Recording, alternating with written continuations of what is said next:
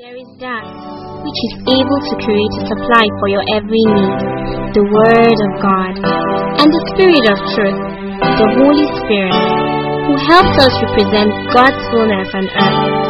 In true intimacy, partnership, and fellowship with Him. Be a part of this and join us as a servant of God, Apostle Joshua Selman, brings to you the Word of God with simplicity and power.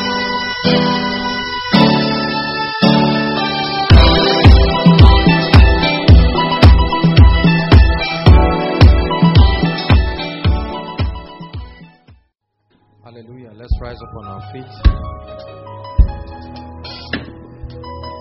Give God praise. Just bless His name. Father, you are faithful.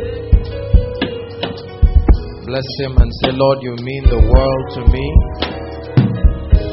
They may not know what you mean to me, but I know what you mean to me. We give you all the glory. Lord, we give you all the glory. We bless you. Everywhere around this auditorium, just lift up your hands and begin to bless His name. They may not know what you mean to us, they may not understand the reason behind our passion, they may not know why we are so addicted to the things of the Spirit. They may not understand why we love Him above and beyond our lives. They may not understand why we've chosen to lay our lives down for the cause of the kingdom. But we know because we are men of understanding. We know why we are making all the sacrifice for the kingdom. We know why we have chosen to walk the path of holiness. We know why we've chosen to understand the ways of the Spirit. You know why you are here tonight? Men may wonder, you may be mocked and criticized. Why come and spend hours in His presence? They don't know, but you know, you have an awareness. The psalmist said, If the Lord had not been by my side, now may Israel say, Lord, we bless you. Hallelujah. Hallelujah. Praise the Lord. I'll just perform one function and then we'll pray. Praise God. Um, as a ministry, we want to extend our condolence to the families that were bereaved, the lecturers and faculty of arts. We really, um, was a very painful event. Hallelujah very, very painful event, the loss of these great people. And it's not just a loss to um, the institution ABU and to this nation, but I believe to the advancement of humanity. These are people who have labored and um, they were coming back from a worthy cause. Hallelujah. So, all of their family members, if there are any around here, I want you to know that we're standing by you and we're praying. The Bible says, Can a mother forget her suckling child? He said, Even if a mother chooses to forget her suckling child, I will not forget you. Say, I have engraved you in the palms of my hands. Hallelujah. Praise the Lord. We're going to pray just in one minute. We're going to hold our hands and speak and command the forces of death over this city. Remember, I told you at the beginning of the year that I saw these deaths happening. Lecturers. Hallelujah. It's not a thing to celebrate at all. And you must not be related to them. We don't care whether they are Christians, Muslims, it's irrelevant. Death is an enemy to everyone. Lift your voice and speak. You have authority. Command. Lord, we speak over this atmosphere. Hold hands together and pray. Something happens in the heavens when the church prays. Pray. Put yourself in the position of these family members and pray. Lord, we avert the spirit of death. Oh, death, where is your sting? We curse you in the name of Jesus. That spirit that steals away destinies.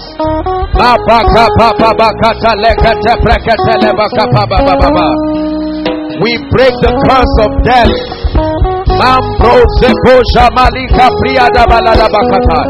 You are an enemy. We dispel your operation from this environment.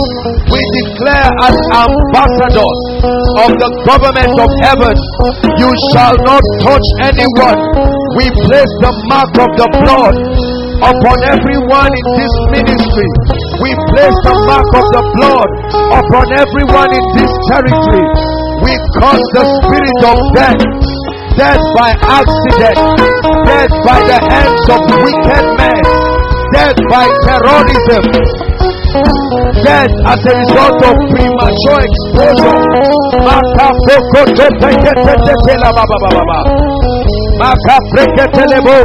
We authorize heaven to step in over the territory of Zaria. This is our territory. We legislate as ambassadors.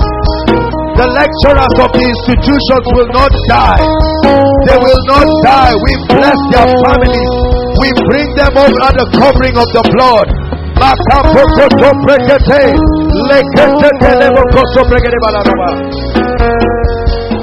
Hallelujah. Hallelujah. Hallelujah. The last prayer point, we're going to pray. The Bible says, The rod of the wicked will not rest upon the lot of the righteous, lest they dip their hands in iniquity. You're going to pray for yourself and everybody you know and say, In the name of Jesus, I bring my family and my loved ones under the covering of the blood. Go ahead and pray. You're walking, pray for your workers. You're an employer, pray for your employees. You're a student, pray for your colleagues.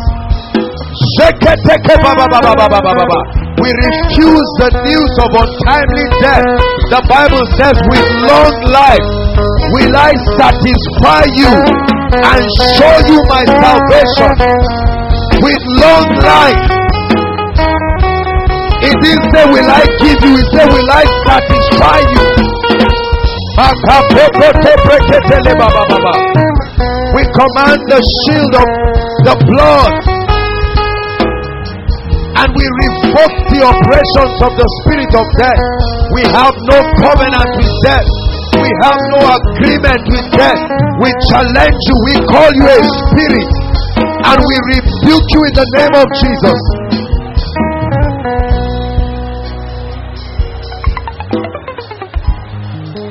Hallelujah. Hallelujah. Hallelujah. I just feel led to ask to add one more prayer point. We're going to challenge the spirit of fear. There are many of us that cannot even travel around because you think, Will I die? You know, and all kinds of things. For God has not given us the spirit of fear. Listen, listen, listen, listen. Let me tell you something. Death is a spirit it can run away from certain people. And you must become that kind of person. Are you listening to me? You can't be moving around. You have no covenant with death. Are you listening to me? The Bible says a thousand shall fall by your side and ten thousand by your right side. It said, None shall harm you, but with your eyes shall you see and, and watch and see the reward of the wicked. Hallelujah. Talking about the angels, he said they will bear you up on their wings so that you will not even dash your feet against the stone. You are going to pray and say, I challenge fear. We challenge fear. Fear of traveling, fear of moving around. We challenge fear. We are sons of light. We are daughters of light. We have no business with the unfruitful works of darkness. We command an immunity that follows the citizens of this kingdom. We declare that we are immune. We are men of understanding and we refuse to fear. We command judgment upon the spirit of fear. Be gone from our camp. Be gone from our midst. In the name of Jesus. The fear of death that puts men under bondage. The Bible says you will be blessed in your going out. You will be blessed in your coming in.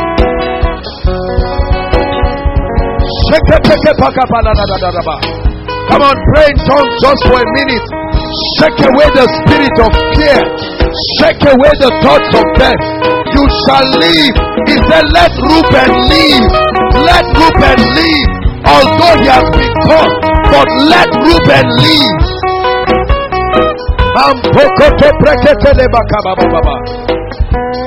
Lord, we will live. We choose life. We choose life. We choose blessing. Hallelujah. Say after me, I refuse to fear. Say it, I refuse to fear. Say, Thou shalt not be afraid of the arrow that flies by day, nor the noisome pestilence. He didn't tell you there are no arrows flying around. He said, You shall not be afraid. In other words, it does not concern me. You must believe it. Hallelujah. Don't leave your house thinking and wondering and seeing every bike man moving. Let me tell you something, brothers and sisters. Nothing just happens. Hallelujah. I speak a very big parable to you. Nothing just happens. This is why we are praying.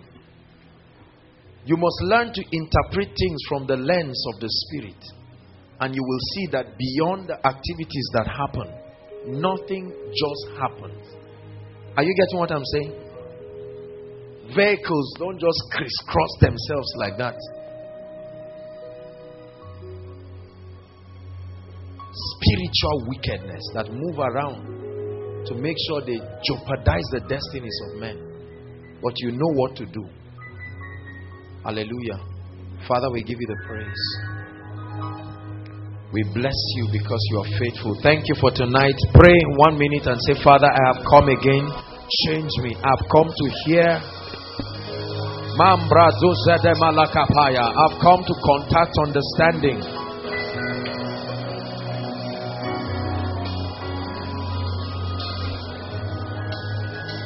Hallelujah. Give us understanding, O Lord. We incline our hearts to your word, it will make us wise. Your word is giving us wisdom, teaching us how to walk like gods upon the earth. And tonight, Lord, we expose our spirits to the light of your word. Let there be transformations. Let there be paradigm shifts, O God. Help us, empower us, challenge us. In the name of the Lord Jesus. Walk around to 10 people, hug them, tell them happy Valentine.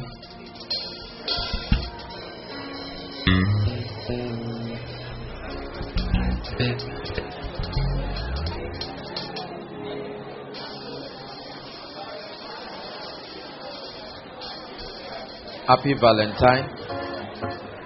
Whether you know them or not, happy Valentine.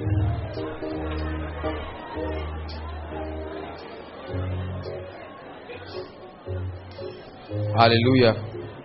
God bless you. Please sit down. Once again, we welcome everybody inside and outside. There's a lot to do tonight. We're still on our series on financial dominion. Praise God. Hallelujah. Praise the Lord. Praise the Lord. Blessed be the name of the Lord. I love you forever. I love you forever. I love you forever more. I love you forever. I love you forever. I love you forever. Strings, strings, strings. I love you forever.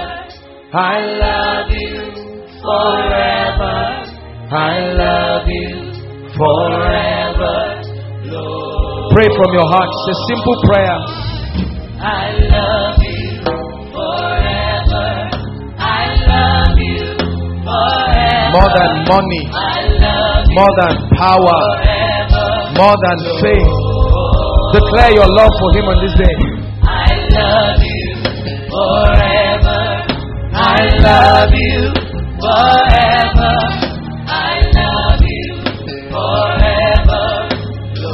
one more time.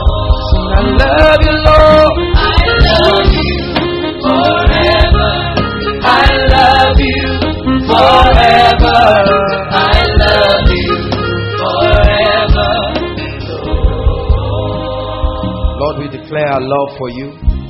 Thank you for the privilege of access to light.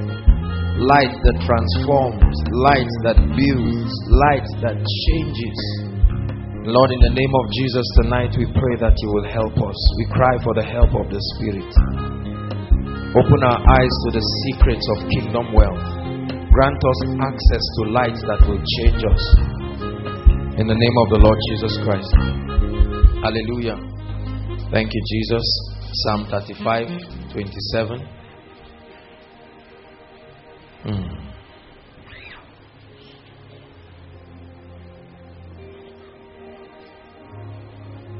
Last week we started by talking a lot about was just an introduction.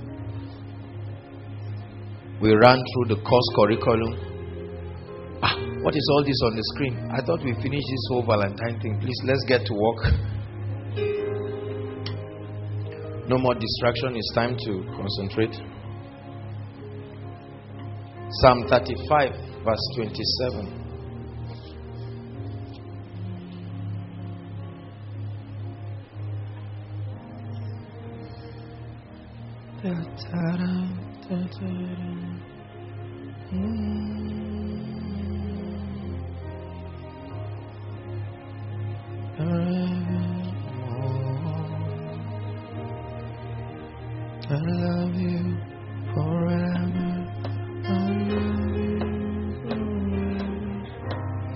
Let them shout for joy and be glad, who favor my righteous cause.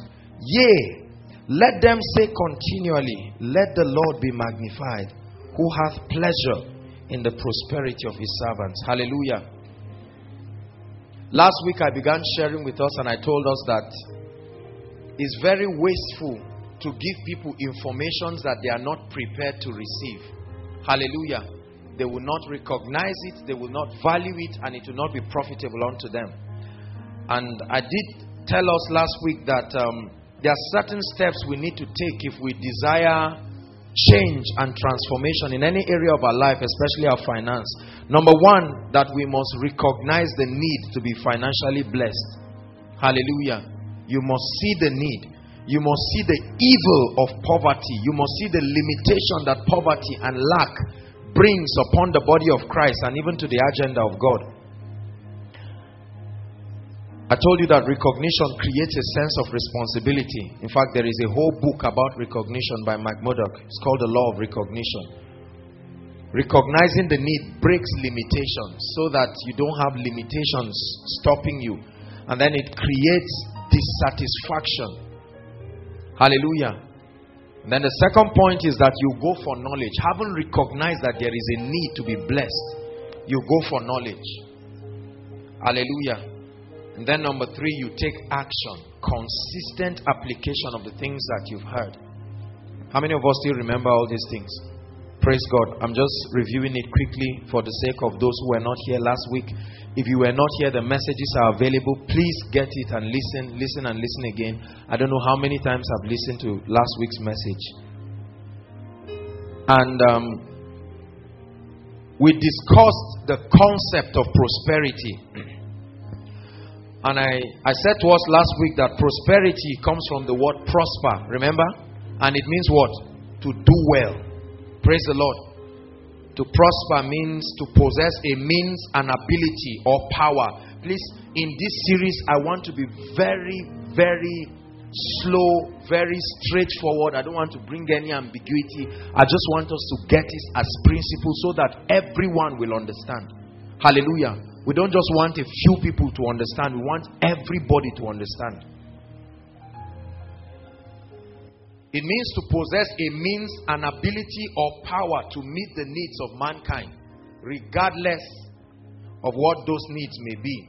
And remember, we discussed five areas of prosperity. Can you remember? Number one, spiritual prosperity. Number two, mental prosperity. Number three, bodily prosperity. That's the prosperity of your health. Number four, financial prosperity. Number five, so I told us that for many people, listen, every time they talk about prosperity, they think money. Hallelujah.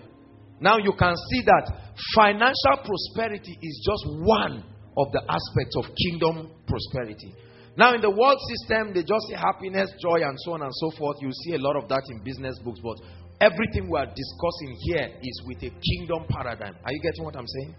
Praise the Lord. I told us that to be prosperous spiritually means to be born again, filled with the Holy Spirit, and that you understand the ways and the principles of the kingdom. So, your degree of prosperity spiritually is not just measured by being born again alone or being filled with the Holy Spirit alone. The degree to which you are understanding the ways and the principles of the kingdom is one of the indices that we use to measure spiritual prosperity. And then finally, the degree to which you are conforming to the image and the character of Christ. So when you say man is spiritually prosperous, you are not just saying that man is a church goer. No that he understands the kingdom. Hallelujah. Number two, mental prosperity. We said how that it culminates in the soundness of your mind. How much your mind is well developed and deployed. Remember, I stressed last week and I'll stress it again that Christianity does not make people fools. Are you getting my point? Christianity does not make people just relevant as far as heaven and kingdom things are concerned. Christianity helps people to add value to mankind here and now. It says, You are the light of this system. You give illumination, and it says, You are the salt of the earth. You preserve and you add taste, you add value. So the church is relevant, even in society. We're not just relevant as far as speaking in tongues and falling down and getting up. And this is one of the reasons why, in many regions of this nation, the church is not respected. They are not seeing our socio-economic impact. They are not seeing us affect various strata of society. Hallelujah. I think I did a teaching there, Conquering Cosmos. Also, you can get the teaching where I told us that the gospel is not just a message, it's not just tract, it's an ideology taking the value system of the kingdom to the various mountains of human existence education, politics and governance, finance, um, religion, and media, arts, and so on and so forth. You can get the teaching. Hallelujah. So, your ability to train your mind, to build yourself, and the ability to be free from worry and fear. How many of you know that there are so many people? They are blessed, but they are afraid of their wealth because they are wondering, what if I die? All this kind of mental torture is not mental prosperity. You can be rich financially and be poor mentally. Praise the Lord. Bible says the Lord has not given us the spirit of fear, but of love, of power, and of a sound mind. Number three, bodily prosperity we are not completely prosperous if we remain in sickness and weakness and so on and so forth. To be prosperous health wise, it means to be free from sickness, to be free from diseases, to be free from infirmity, and then it also means to be free from yokes and oppressions of darkness. All of these yokes, curses, all kinds of things that people inherit. Hallelujah you can be free from it. And when you are free from that, you are prosperous bodily. The fourth one, and that's going to be the subject of our discussion, is financial prosperity. Say financial prosperity. It means freedom from poverty, freedom from lack. There is a difference between poverty and lack, and today we are going to see it. Hallelujah.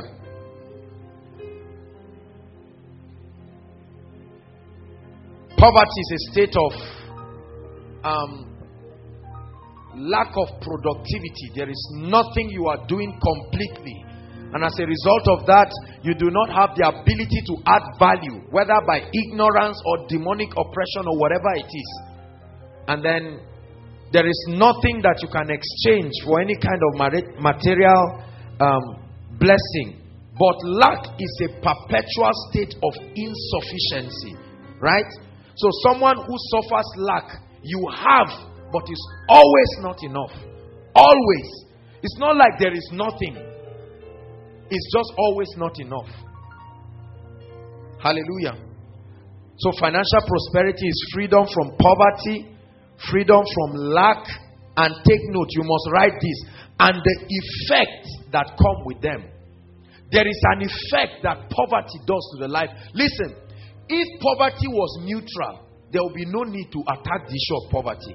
Are you getting what I'm saying? That means if poverty did not cause anything to anybody, it did nothing just neutral like the air, we would not pay any attention to the issue of poverty.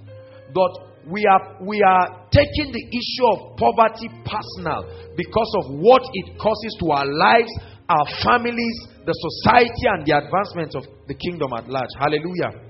Praise God. It also means having abundant financial supplies. I'm giving you the definition of financial prosperity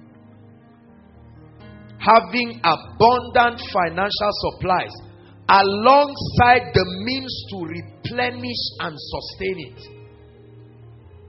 If you do not have a means to replenish and sustain, you are not rich. It doesn't matter what you have. Hallelujah. Praise the Lord. So it's not enough to have abundant financial supply. Anybody can dash you money. Are you getting me now? Any well wisher can love you and dash you money. You can inherit wealth, for instance, but the ability to replenish it and sustain that flow is what makes you financially prosperous. Everything that was lost shall be returned unto us. Everything that was stolen shall be restored unto us. We arise it's our time, we arise. It's our season, everything that was lost shall be returned unto us. Everything that was stolen shall be restored unto us. Everything that was lost shall be returned unto us. Everything that was stolen shall be restored unto us. We arise. says, Arise and shine, for your light is come. Tonight, your light is coming in the name of Jesus. Number five, relational prosperity. That's the last index for or dimension of prosperity in the kingdom. Having quality relationships that give you opportunities to express love, to express care, to improve yourself, to share and to impact lives. You must have an opportunity to bless people. You must have an opportunity to interact, to be a blessing to people. There are many people who are financially prosperous, but relationally they are very poor.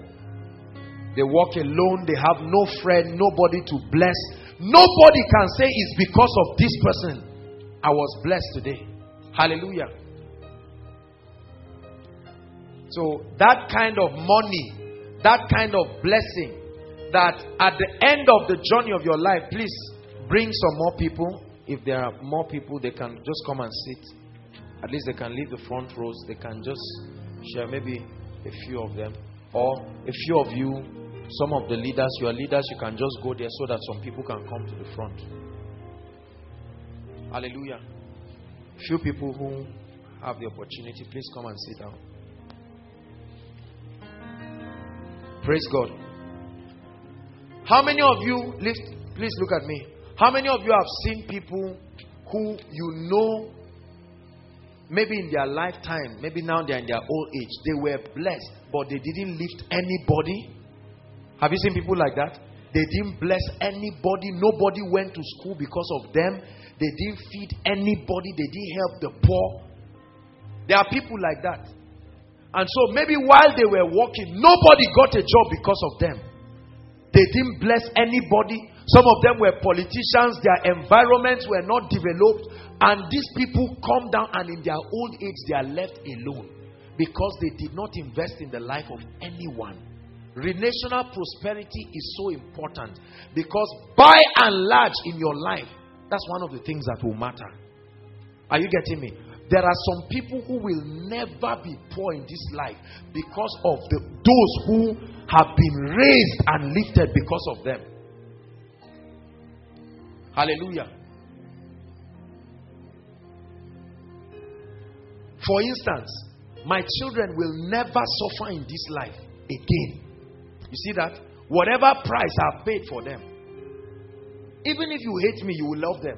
One day you will just look at them. I'm sure maybe my daughter will be made head girl. You know all this kind of solidarity, whether she's qualified or not. See, there are you can create a, a platform for generational blessings. Look at what we inherited from our parents. Praise God. They didn't do anything, they just produced enemies. And you just got up and your uncle said, You are the son of who? You say, I'm the son of this person. You say, That's right. Because of something that happened when you were not there. That means relationships matter. Are you getting my message now? Your your quality of relationship with there are some things that you will get for free on account of relationship. Hallelujah. Some of us, because of the relationships that we are making with certain people here now, you may never need to pay for certain things in your life. Hallelujah. Praise the Lord. One day, someone will come to a showroom to buy the car, and maybe it's Ken that is the owner of the showroom. Ah, Sam, I remember you. Say, come in, the inner one, not that one outside. There is the inner one, the holy, the holy of holies. And he says, please pick anyone. It's a seed. It's been a while. And Sam is so blessed that when he takes it, he will go back and deposit money in his account and say it's a seed. So it's not a product of insufficiency. There is a realm like that. Poor people never know there is a realm like that, but there is. Hallelujah. So, as you're sitting down right now, I want you to imagine your two, three, four, five children standing and saying, Daddy, you better hear what they are saying. We are coming. Today is Valentine. Love. Love means responsibility. Hallelujah. Don't ever let your children look at you one day and say, What happened? Is it that you didn't hear what others were? What happened? And you know, we are preserving all these messages. In the future, they will play it and you will see yourself when you were small. Your child will see you and say, I thought you said you, you were not born again then. That's you there. Why are we still broke? You know, then our parents lied to us. Some of them said they took first all through. Some of them said all kinds of things. Eventually, we said, This your story is not connecting. Know? Why are we still suffering like this? Parents, we're sorry. Relational prosperity. Now look at me. For those of you who can choose to neglect quality relationships, I'm just, this is not a discussion, but I just feel it's important I point it because there are certain people that have this disdain and disregard for people. You're not as fine as me. You don't speak English as me. You are not doing this. I'm wearing a designer's. You're wearing something else. Praise the Lord. And we create all of this stratification. Tonight, God is speaking to you. This is your first message tonight. Repent quickly. Hallelujah. Because let me tell you something. That sister you see sitting down, she may have only one dress, but there is something happening inside her. The Bible says the vision in the end, he said, though it tarries, it will not speak at the beginning, but in the end it will speak. This is why we I respect and I honor people so much, including these children. Some of you just look at them and nod. No. Value relationships. Value relationships. Many of our parents are crying for help today, and there's nobody to help them because they neglected everybody. Some of them were the only ones to go to school, and they turned and looked at the illiterate and say, You are not my class. And then the tables turned. This life. Everybody has a share. The Bible says, Time and chance is a mystery that happens to all men. So, whether you take advantage of your opportunity or not, God is just to turn the table and one day it will get to somebody you've been laughing at. And maybe when you met the person, the person was a drunkard. But by the time the table would have reached, you would be born again, filled with the Holy Spirit, with sufficient knowledge to take advantage of that opportunity. Value relationships. Some of you, you cannot keep friends for five five days. You are fighting with everybody. You just believe everybody has a problem and you won't adjust. Hallelujah. There are many of us that will not forgive people that hurt us since they were in secondary school. You just turn and you saw the person sitting in koinonia and said, God, what is this person doing here? Because when you rise, see, if you don't believe in people when they are nothing, when they rise, they will forget about you too. Is there any man in the house of Saul that I may show him kindness? Relationships. And they brought a crippled man who dashed monkey banana, who would take that crippled man to the to the palace.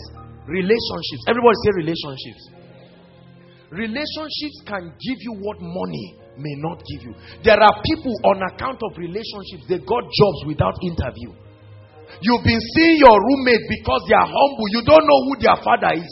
You're just speaking against everybody and feeling you're this and that. And one day you may go to their house and find somebody there that your own father has been trying to access his office. See, let me tell you, relationships are powerful. This is a very powerful message. I believe God just wants me to drop this right now. When I see old women and very old men, the question I ask is where are their children? Two, where are their friends? Because they had an opportunity to take advantage of their youthful life. Are you following me now? Many of them did not take advantage of it. And a man, a man at 75, coming to move around in a house and say he wants to be a gate man. I said it last week. For 75 years, where were his friends? No, it's, it, it's impossible that all his friends will be failures. You mean nobody could help him? That is coming now to be a gate man to take five or ten thousand. I'm not insulting the occupation. Are you getting my point? I'm saying that there, there is always opportunity. Many of us now are begging for things we would get for free because we neglected people years ago that are in position to bless us now. There are many of us, maybe if you would have seen me 15 years ago or so, some of you will look and say all kinds of things. No, value people now, especially when they are hearing what you are hearing too. Look, let me tell you, the world can give you an inheritance. Never conclude on any man who is getting revelation. Hallelujah. Praise the Lord. There are many wealthy people today. There are people in the presidency. There are multi. Bill Gates had classmates, true or false. All of these wealthy people had classmates. Some of those classmates are still begging today. And Bill Gates makes overnight what some of them may never make in the lifetime. Is it that he's so greedy that he cannot bless them? They are giving millions to charity. Can they help their friends? Neglect. This is a message to someone this night. Today is Valentine's Day. Let me just press it in. Some of us have a habit of this disdain for people based on class, or whatever parameters we have. Love people. When you see us say turn around, hug one another, and all of this, we are doing it for a reason. We are doing it for a reason. Everybody say opportunity. Remember my message on activating breakthroughs, the ministry of destiny helpers. Cherish very valuable relationships. I'm not saying just hop in and out of any sinner's life and say they said we should have relationship. No. The Bible says have no business with the unfruitful works of darkness. Unfruitful. That means it doesn't bear fruit. There are some relationships that bear fruit. Hallelujah. It doesn't mean the people have to be perfect. I'm not talking of love relationship now. I'm just talking of general relationship. The people may have their differences just like you have your own too. Correct? People are not working with us because we are perfect. There are some of you who hate me. It's just that you like what I represent to the body and you are receiving it in peace. Praise the Lord. Value relationships. Write it. Write it so that even after 10 years, if you're looking at your notes, you will see value relationships. When you see people, greet them. Greet them. Don't say I'm a pastor of social social ministry. So what? Huh? Greet people. You get up in the morning, you pass people, good morning. Huh? Don't look and say, you know, when I was in in, in SS3, that's when you were writing common entrance. So what? Let me tell you, if age used to give food, some of our parents will be resting by now.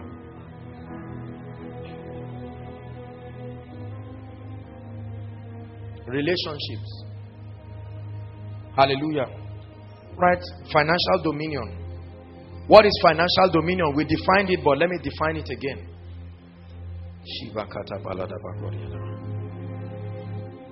The ability to totally conquer lack, to conquer poverty, to conquer financial hardship alongside the effect that they bring is financial dominion. Financial dominion is the ability, notice that word, to totally.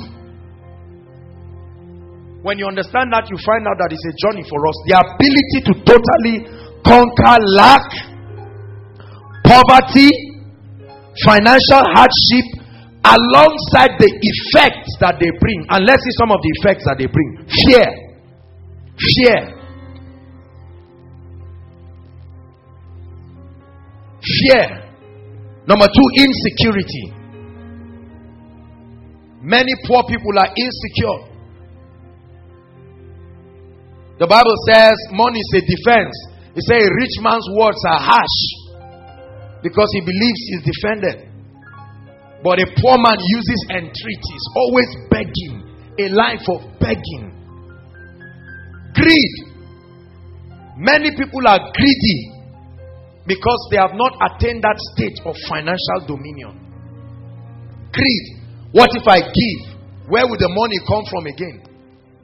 So someone can be dying and you can join people to say, Ah, you are dying. What happened? Whereas you can rush the person to the hospital. But you are saying, Me too, what I have is not much. Greed, self centeredness, some of the effects that financial hardship brings. Self centeredness. Many people are self centered. And part of the reason, not all of the reason, but part of the reason is this life of insufficiency.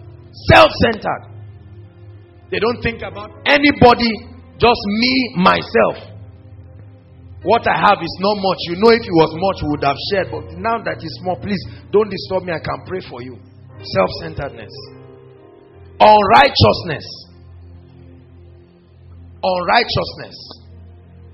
Many people have gotten into sinful and shameful things because of money. They've entered wrong relationships, wrong marriages. They have compromised, given themselves freely and cheaply They've been involved in diabolic things, all kinds of things because of poverty. When you pay a man and say, Go and kill another person, and I will give you 100,000 or 200,000, that's terrible. Unrighteousness. Say, In the name of Jesus, I will attain financial dominion and be free from all these things.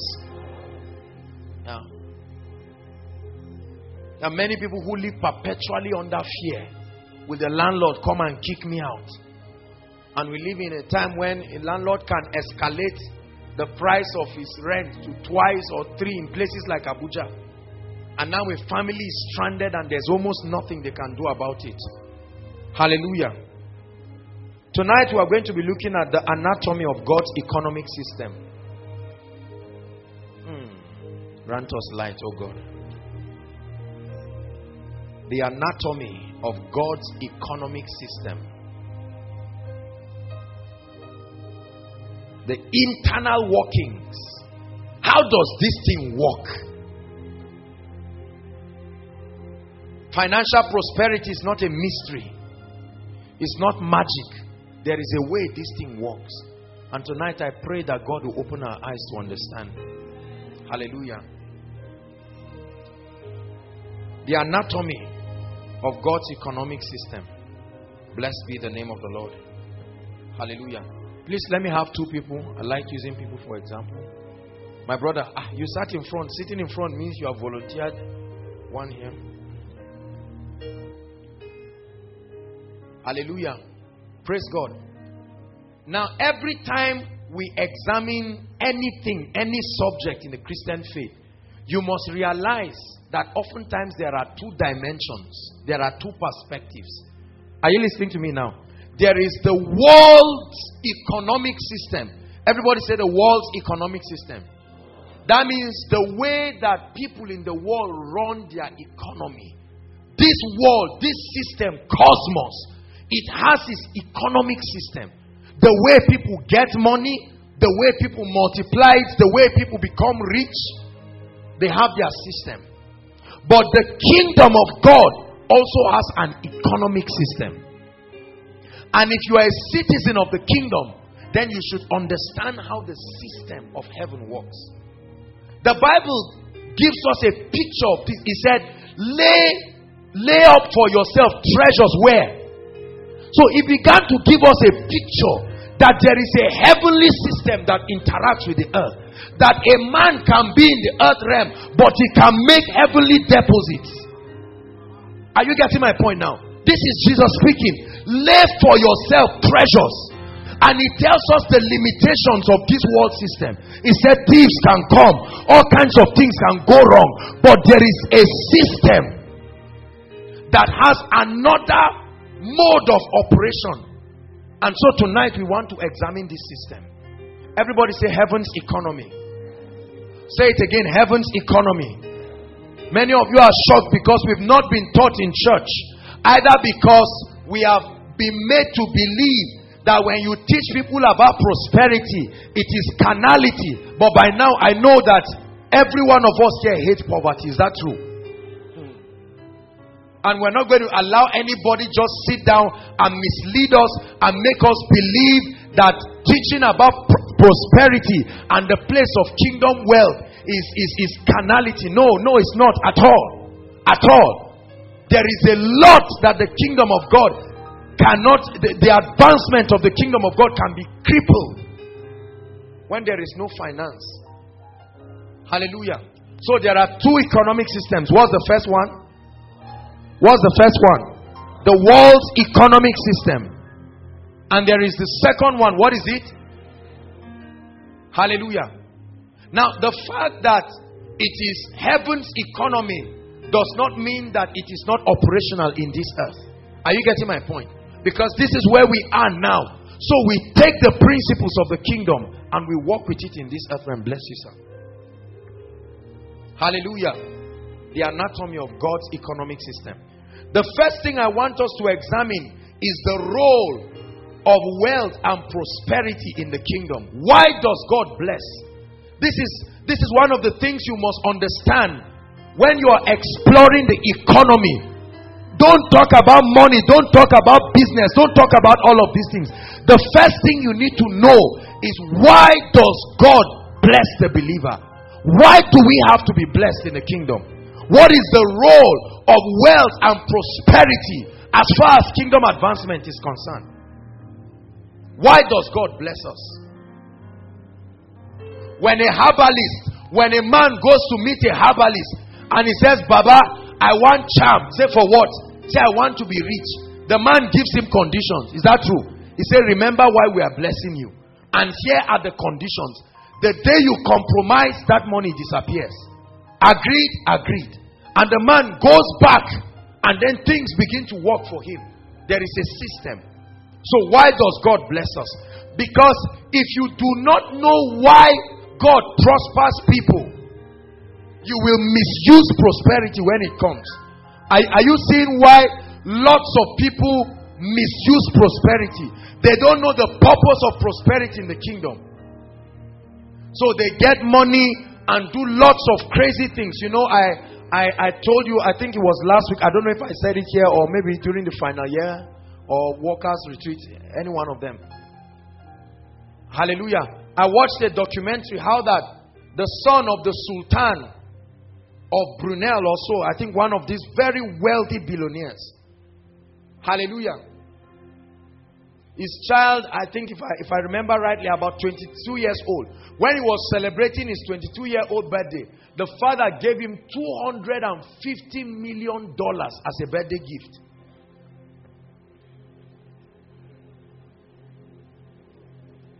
The wealthiest man of God in Africa is worth about 190 million US dollars after years of operating this world.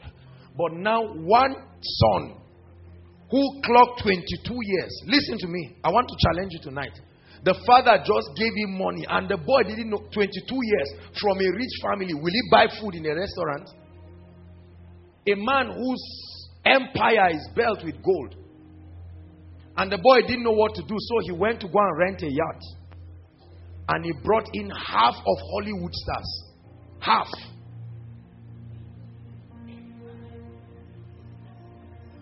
Praise the Lord. Half. Just to come and enjoy drink beer, waste away, become soul hunters. And he wanted to become friends with a popular one of these secular musicians. And he knew that going to go and meet him the way a poor man, a poor man uses entreaties. And he knew that that way would not work. So they measured his size and he made a shoe for the musician made of diamonds and presented it as an offer to become his friend. Do you think it will work?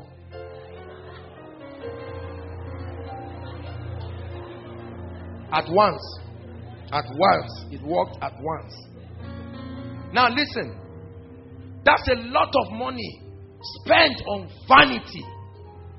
And the truth is, compared to the about maybe 16 billion or thereabouts that his father had, that's a chicken change. That's pocket money.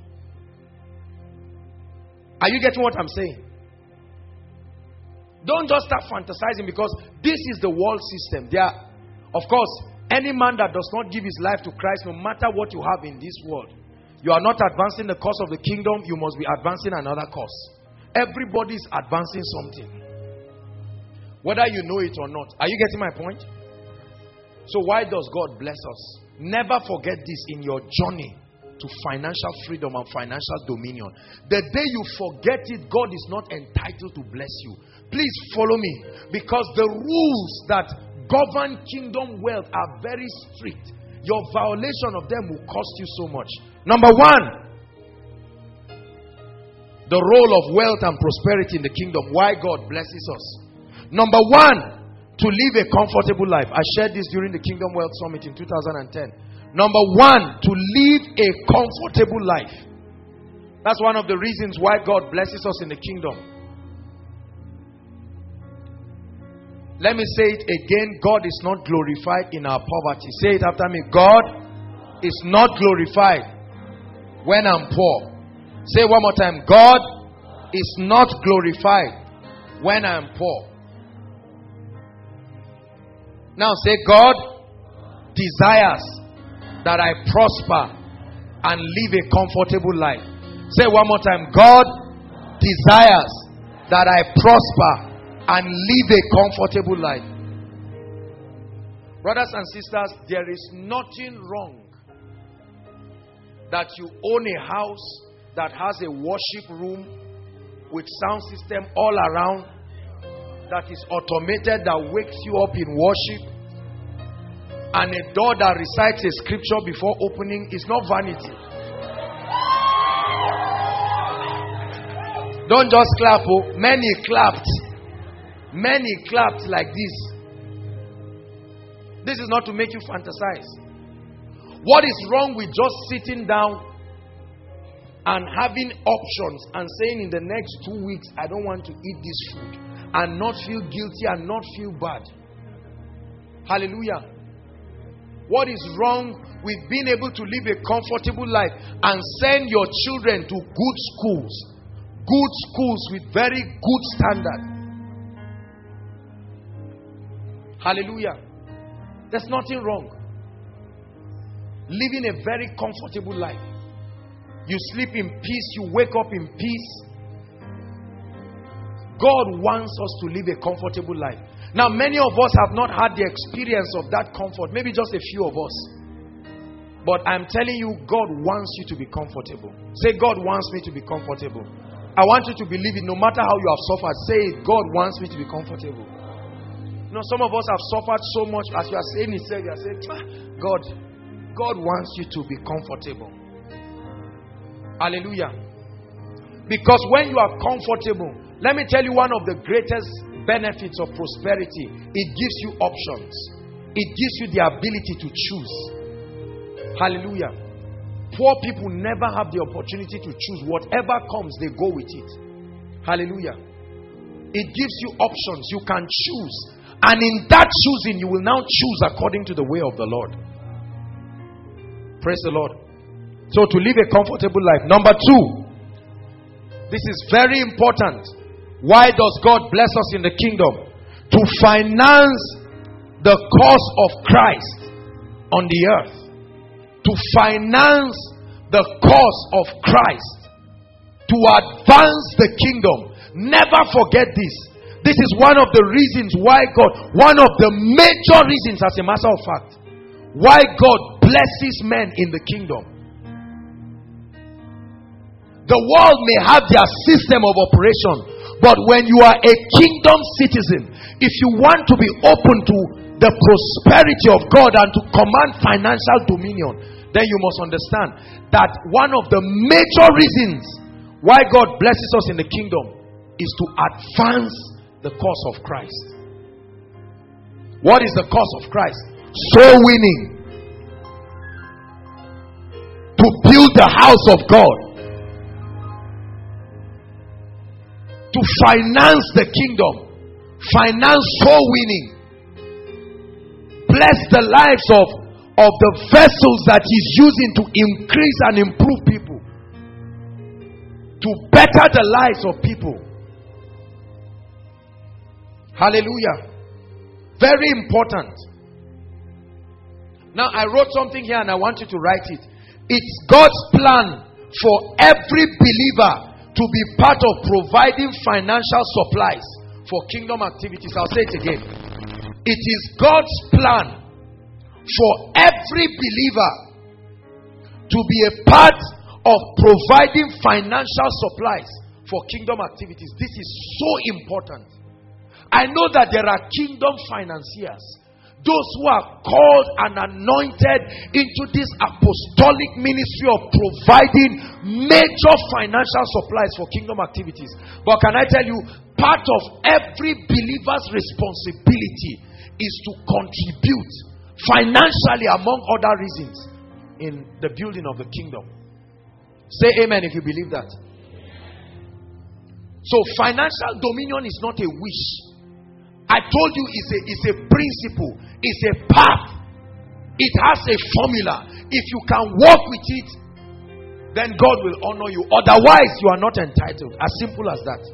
You may not go to hell, but you are certainly not going to be eligible. It is God's plan for every believer. It's God's desire for everyone seated and hearing me, and even for the online community. It's God's desire for everyone to be part of advancing the kingdom. Listen, we're still going to discuss other sections, but you must come to a point in your life where out of every resource God gives you, there must be something in it that goes for the kingdom. It's not just a special um, a, un, until you are prompted and all of that, that it is part of your life that you're going to provide financial supplies for the kingdom. It is very, very important. Hallelujah. That's the second reason.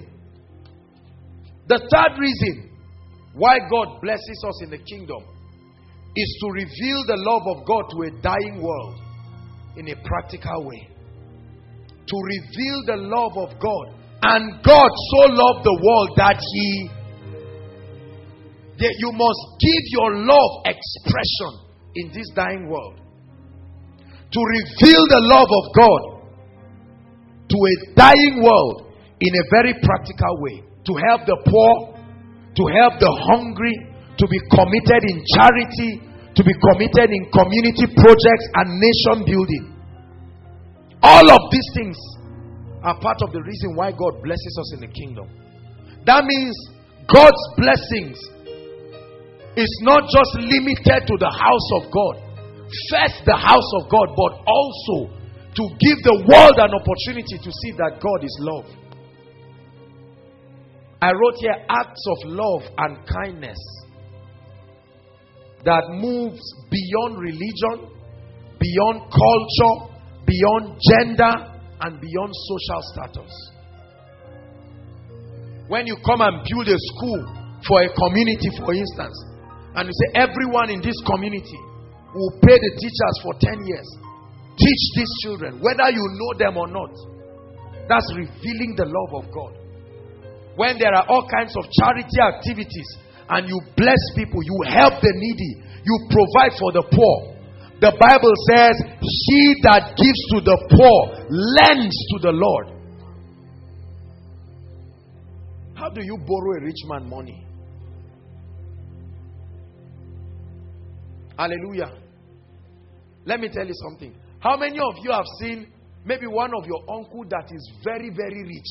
And maybe at a point he needs 1,000 and he say, please give me 1,000. Will you give him? Very quick step. Who knows? Maybe as he's giving you back, he won't give you that same 1,000. So when a rich man says, please borrow me, very quickly say, I, I have. He said, no, no, let me just say, mm, it's my own, I have. Because you know that when he's giving you back, he will say, ah, ah, you out of this abundance, so let's just take this one. And you just look and you see that it has multiplied ridiculously. So the Bible says, when you give to the poor, is the same thing as God saying, Borrow me money, I will return it to you. Ah, I will do. Goodness.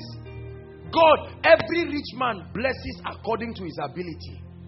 That means he first looks at his ability, and from that revelation, he will bless you. So the Bible says, My God, this is Paul speaking, shall supply all your needs according to his riches. Praise the Lord. These are the three major reasons in the kingdom why God blesses us. Let's review it quickly. Number one, to live a comfortable life. Number two, to advance or to finance the cause of, the, of Christ on earth. Use the word advance, not finance. Advance. Advance. The financing is to bring that advancement. I will build my church. He says, and the gates of hell shall not prevail. Praise the Lord. When it was time for him to build the temple, they called on people, and from the abundance that they brought, the tabernacle was built. Do you know? Listen, let me prove this thing to you um, scripturally. The Bible says when Israel was about to leave Egypt, God made Egypt to give them money. That was the first wealth transfer we see in the Bible. Are you following me now? This we are going to come to the issue of wealth transfer. So we see the first wealth transfer in scripture that overnight someone who had oppressed people for 430 years he gave them money but many of them did not know. He gave them sheep and oxen so that it can sponsor their journey. Are you following me? That journey is like the journey of the believer to the promised land now. So financial resources were given, but because they did not know why God blessed them, later on He would demand of them that they bring from that resource because they did not know they used the money to build an idol, the gold and everything. Eventually, they built an idol. That's what a lot of people are doing. Every time you do not know why God blesses, you will build an idol with it. Are you following me, please? This is a very important teaching. I want you to pay rapt attention.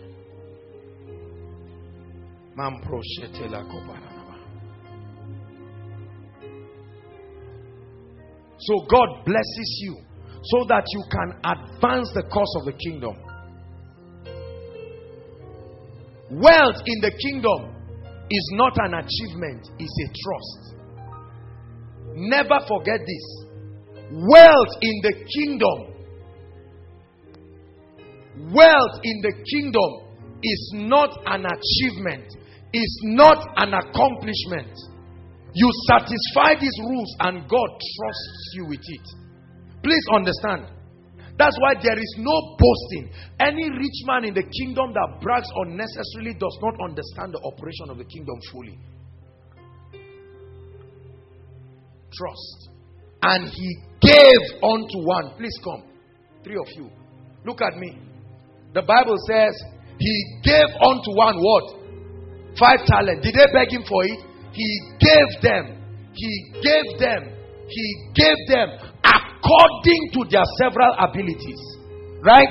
After a while, he came back and demanded accountability. Write this word down stewardship. Please sit down. Write this word down stewardship. This is this is this is a word that you must never forget if you want to be blessed in the kingdom. There are no owners of prosperity, as it were, financial prosperity. No. No.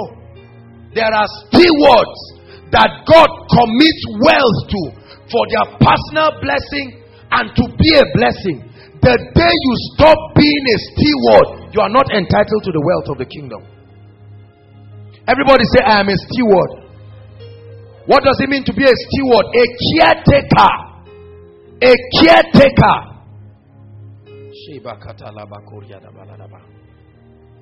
That means your greatest pursuit in the kingdom is to become trustworthy, worthy enough that God can recommend you and can trust you. There are some people who will never be rich, no matter how much they pray and fast, even if they enter one gallon of anointing oil and come out. You know why? They are not trustworthy.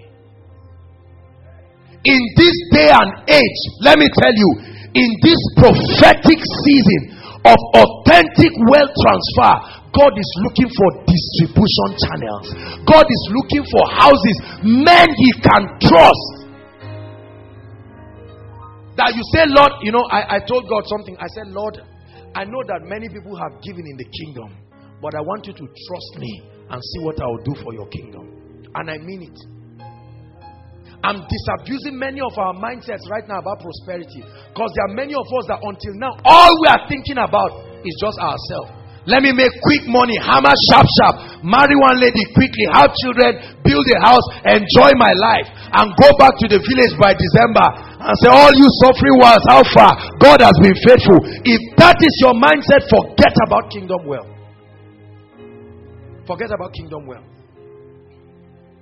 that you know that, Lord, I'm a distribution center. Trust me. Trust me with insight. Trust me with resources. Trust me with capacity. He gave out of trust. He gave one five talents. That means he saw that the one with five talents was the one who could manage it well. Then the one with two and the one with one and after a while, his point was proven to be correct. Because the one with one talent didn't do anything with it. The one with ten multiplied it and it collected. You see, I said something years ago and I was accused of it. I said, in this wealth transfer, there are believers who their wealth will also be transferred. Those who do not understand and recognize that the purpose of wealth is to build the house of God in this country, there are believers with houses, estates, and there is nothing they are doing for the kingdom. They are not doing anything for the kingdom. Only to get angry and talk, fly around. A church is saying we have a convention, and maybe the total cost for the convention is maybe three or four million, and that man is paying business class 2.5, right? First class, 2.5. And in one week, he would travel four or five countries, spend more than 10 or 15 million, and come back and sit in the church and just keep watching. When you do not take up kingdom responsibility, you will never be trusted with the wealth of the kingdom. Are you, are you getting something right now? Greed, self centeredness is an enemy to financial dominion.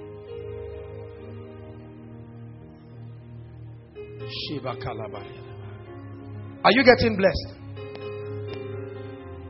Many of us do not know that we are the ones who are stopping God from being a great blessing for us and to us. because of our greed, we are self centered.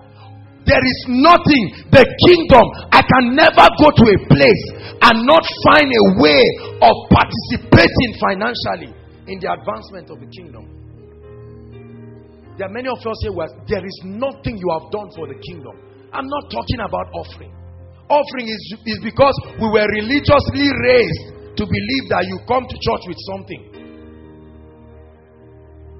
Do you have the kingdom at heart?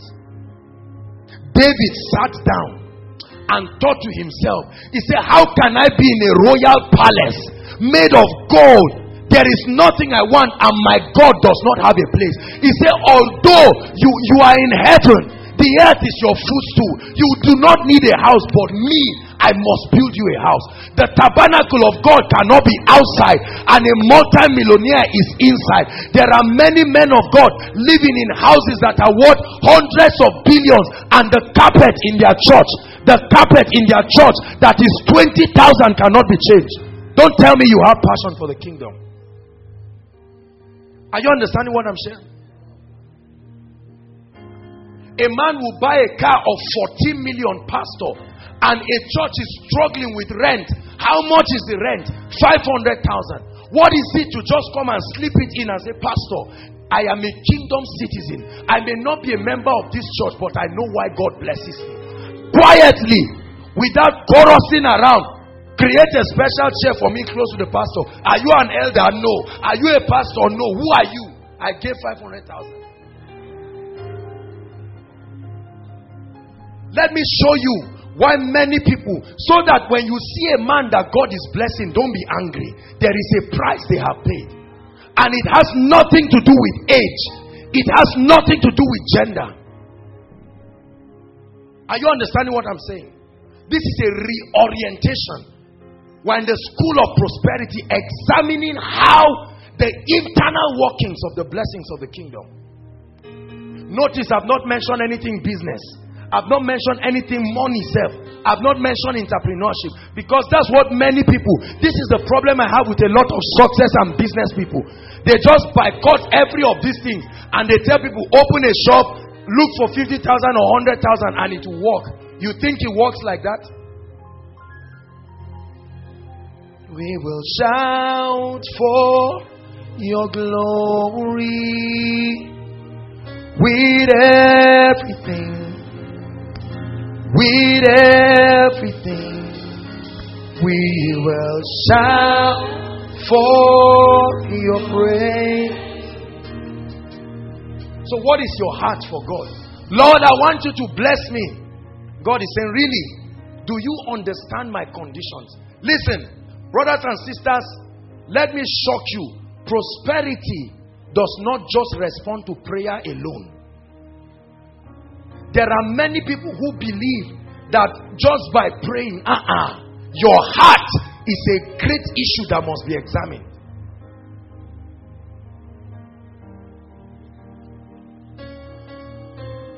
There are so many people who are so greedy.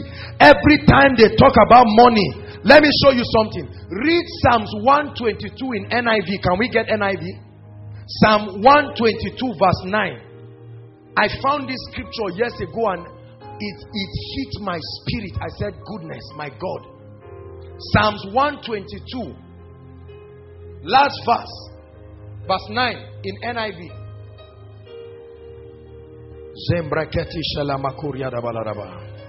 Is somebody getting blessed tonight? God is challenging us in this place because He wants to bless us. I prophesy to you, it's your season. In the name of Jesus. What kept your family members will not keep you. There are some of us, this is the prayer that our parents have been praying for years and say, Lord, will a Savior not arise? Will a Savior not arise? Is this how we will die? Will a Savior not arise? Many of us have prayed and fasted because of the things happening in our families. The Lord brings salvation for us in the name of Jesus Christ. While they prepare to, to pull that up, I want you to understand that every time God increases you and your heart tends towards wickedness, He can withdraw the, the blessings. Are you getting what I'm saying? That's why after 20 years, a man can be blessed, but after 20 years, he can be so reduced and even be begging. Hallelujah. Everybody read Psalm 122, verse 9. One to read. For the sake of the house of the Lord our God, I will seek your prosperity. Is that in your Bible? That means, Lord, I'm not just seeking all these millions and billions. How many cars can you enter at once? Even if you have 50 cars, you can't pieces your body to drop in different cars. You can only enter one. Is that true? So if it's just for yourself, you just need a cash flow of a few hundreds of thousands and it will do you, no matter how extravagant you are. But for the sake of the house of the Lord, I will seek your prosperity. Lord, I'm seeking these billions. I'm seeking these thousands so that you can sponsor a TV program for 10 years quietly and say, Man of God, stop thinking about money. You concentrate on praying. Look at how many struggling ministers with an authentic message from God, but there is no voice given to them. Hallelujah. Because of prosperity. Because of your house, I will seek your prosperity. What do you need 1 billion for as a person? Bill Gates is living off 5% of his wealth and is still a billionaire. He's giving 95% of the wealth to Bill and Melinda Gates Foundation. Yet with the 5 billion, he's still a billionaire. Do you know why God searched around the body of Christ and did not find many worthy believers. And he chose to use Cyruses until the believers are prepared. There is no, not, there's none on record that I know. There is no man of God or minister of the gospel that I know who is a billionaire in dollars, not one. The closest is Kenneth, Kenneth Copeland. The only person that I can say has gotten there, he's not exactly a man of God, is Peter J. Daniels. The man with the largest real estate company in Australia. What is the problem? We are here shouting massive kingdom wealth transfer, and there is nobody. God TV, God TV, hallelujah. God TV, they are looking for about six to ten million dollars to complete a project for the house of God. Look at the people who have been blessed. Six to ten million. Brothers and sisters, are there no people on earth that can give a prostitute 10 million for one night. Dollars, I'm not talking of naira. And it does not shake them. All these rich men go for extravagant outings and buy one wine. One, one wine. About maybe 10 or 20 or 50,000 dollars, one wine. And they will order cartons of it. And believers are here begging, please begging. Psalm 22, verse 5, give $22, 5 cents. All these kinds of suffering. Something is wrong. It's not, listen, we're not mocking them, but I believe that our generation will do something that has not been seen. You better believe it. I believe strongly that this generation will do something. We are truly this omega generation that will do something that will keep the world at a standstill. And they will see how we are so separated from the blessing. Are you getting blessed? Forbes 100 billionaires, the top 100 people in the whole world. There are just about maybe five or six people who are professing believers. And that's the Walton family, Sam Walton, and all the other people. Most of the other people are atheists, heterogeneous religions coming from wherever. Where is the church in this? Members of the Illuminati, and all of this and all of that. There is poverty in the body of Christ. Even what we celebrate that has turned the head of some people, let me tell you, that's not prosperity. It will be shadows compared to that which is coming. Believe me, it will happen. It's part of the prophecies that must happen before Christ comes. And I will shake the heavens, and I will shake the earth, and the desires of nations will come. The silver is mine, the gold is mine, said the Lord. Hallelujah. There will be a shaking. This is what is happening. The global recession is a shaking. So God is positioning us. Don't ever belittle yourself. We live in a world where every time we are talking like this, you say there are other people. Do you know what God, God can do with you? He told Gideon, You are a mighty man, oh thou mighty man of valor. Hallelujah. Are you learning something? Let me show you what God does. Every time there is perpetual misuse, perpetual misuse of his blessings. Hosea chapter 4, verse 7. Is someone getting blessed tonight? You will thank God for these truths that you are hearing. Blessed are the ears that are hearing this. Don't trivialize it at all. Hallelujah. Everybody read. One to read. As they were increased, so they sinned against me. Therefore, I will change their glory into shame. This is why, after 30 years, a man that probably, listen, there are some things that are not caused by demons, is how God's technology works. Hallelujah. Solomon came to a point where he said, Everything in the book of Ecclesiastes, everything that my eyes saw, I desired. Everything. That insats, that insatiable lust for just everything. Money is a wild animal, it can tear you into pieces if you don't control it. That's why the Bible says the prosperity of fools will destroy them. Hallelujah. People make all kinds of nasty statements. People say all kinds of things because they believe they have money. They can hire police, they can do all kinds of things.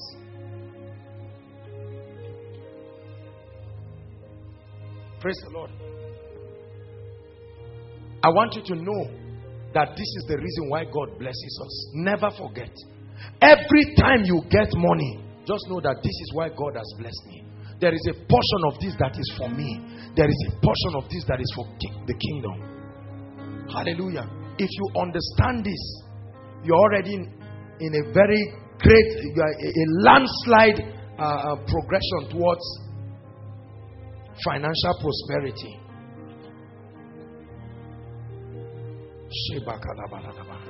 Spiritual loss of wealth and abundance now, please pay attention. We'll start talking about the laws now. We've seen why God blesses us. We want to see how He blesses us. Spiritual laws. Remember in our course curriculum when I read it for you last week. Sorry for those who didn't come last week. We, we read out a course curriculum. Just, just follow. We're really sorry. I forgot to read it. Spiritual laws of wealth and abundance.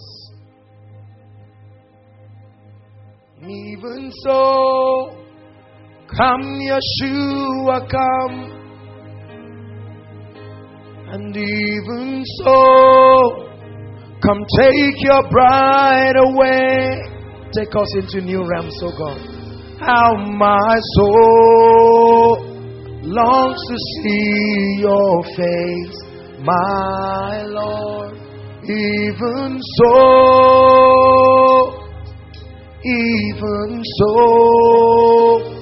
Come, Yeshua, come. What are the laws? There are spiritual laws, brothers and sisters, that govern the manifestation of wealth in the kingdom. Every herbalist, look at me. If you see this brother today, come, my brother. If by next week, koinonia, this guy just comes with a what? Range Rover Sports, maybe. Or whatever it is. Just just keep that one. Let's let's hurry up. Praise God. And he brings a car and he just comes with some kind of regalia and everything. You can just look at him and say, My brother, in one week, where did you go to? You won't ask him what he did. You will say, Where did you go to? Somehow we associate wealth with the spirit realm.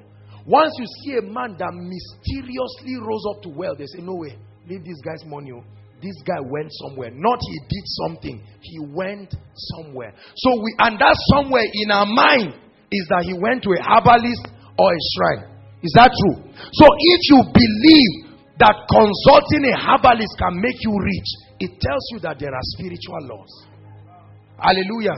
Bless you. Deuteronomy 28, verse 1, please. Deuteronomy 28, verse 1.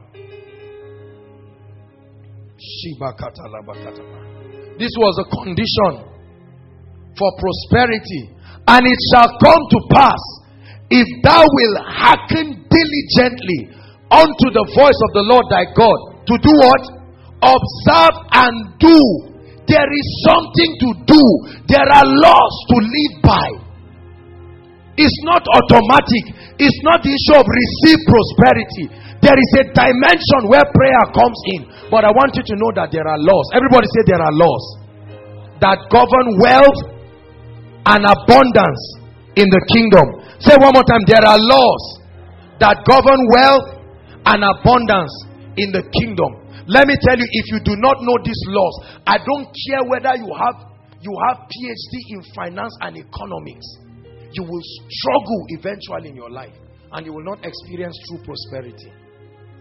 There are many people who believe that all it takes is just go to school, go and get a job, do this and that. Wonderful. We'll still talk about that. But let me tell you prosperity in the kingdom first starts by your compliance to spiritual laws. Just thank you. Hallelujah. Praise the Lord. Say spiritual laws. Oh, there are laws. There are laws. Just like there is the law of gravity. Whether you believe it or not, it's there. If peradventure you climb a building and try to fall, that's when you will know that there is a law. Hallelujah. There are spiritual laws. The first spiritual law is the law of tithing. The law of tithing, Leviticus 27, verse 30.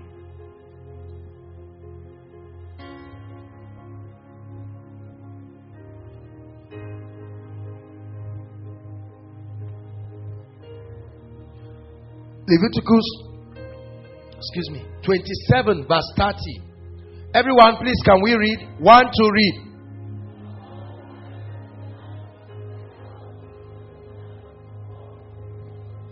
It is the Lord's and it is holy unto God. How many of the tithe? All the tithe. He says, all the tithe of the land. Your tithe. What is your tithe? The word tithe comes from the word a tenth. It is a ten, ten percent of your income. Please write. Ten percent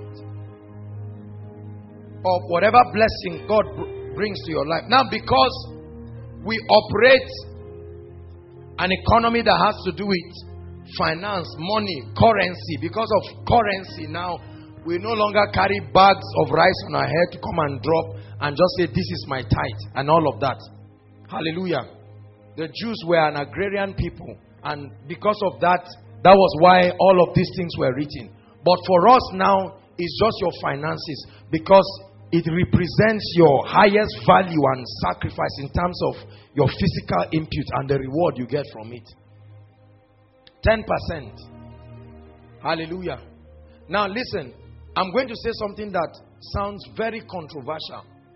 There are people who preach that you should give 30%, stretch your faith, and give 30% and 40%. Because it is money, nobody will refuse it, but that's not. The Bible says obedience is better than. There are other opportunities to sow into the kingdom. Call tithe what it is. Are you getting my point? Now, there are a few times where God gave certain people customized instructions that were were just a product of their relationship with God. You cannot carry your personal experience and lord it over people. Are you getting my point now? There are churches that they make people bring 50%, 100%, bring everything and say, um, there is first fruit. There are lots of other things. We'll discuss it. Your tithe is 10%. You can give the 10% and give every other thing. There are many avenues. We are going to discuss that. But listen, I'm telling you now, your tithe is your 10%. There is a reason why God said 10. He would have said 2 or you would have said 21 to 50% is your tithe. Choose anyone. God is very meticulous and He's exact. 10% is your tithe. Are you getting what I'm saying now? Malachi chapter 3 from verse 8 to 12. Another word for the law of tithing is the law of open heavens. It's a spiritual law, one of the spiritual law that is responsible for opening your heavens. Not just financially, but even financially.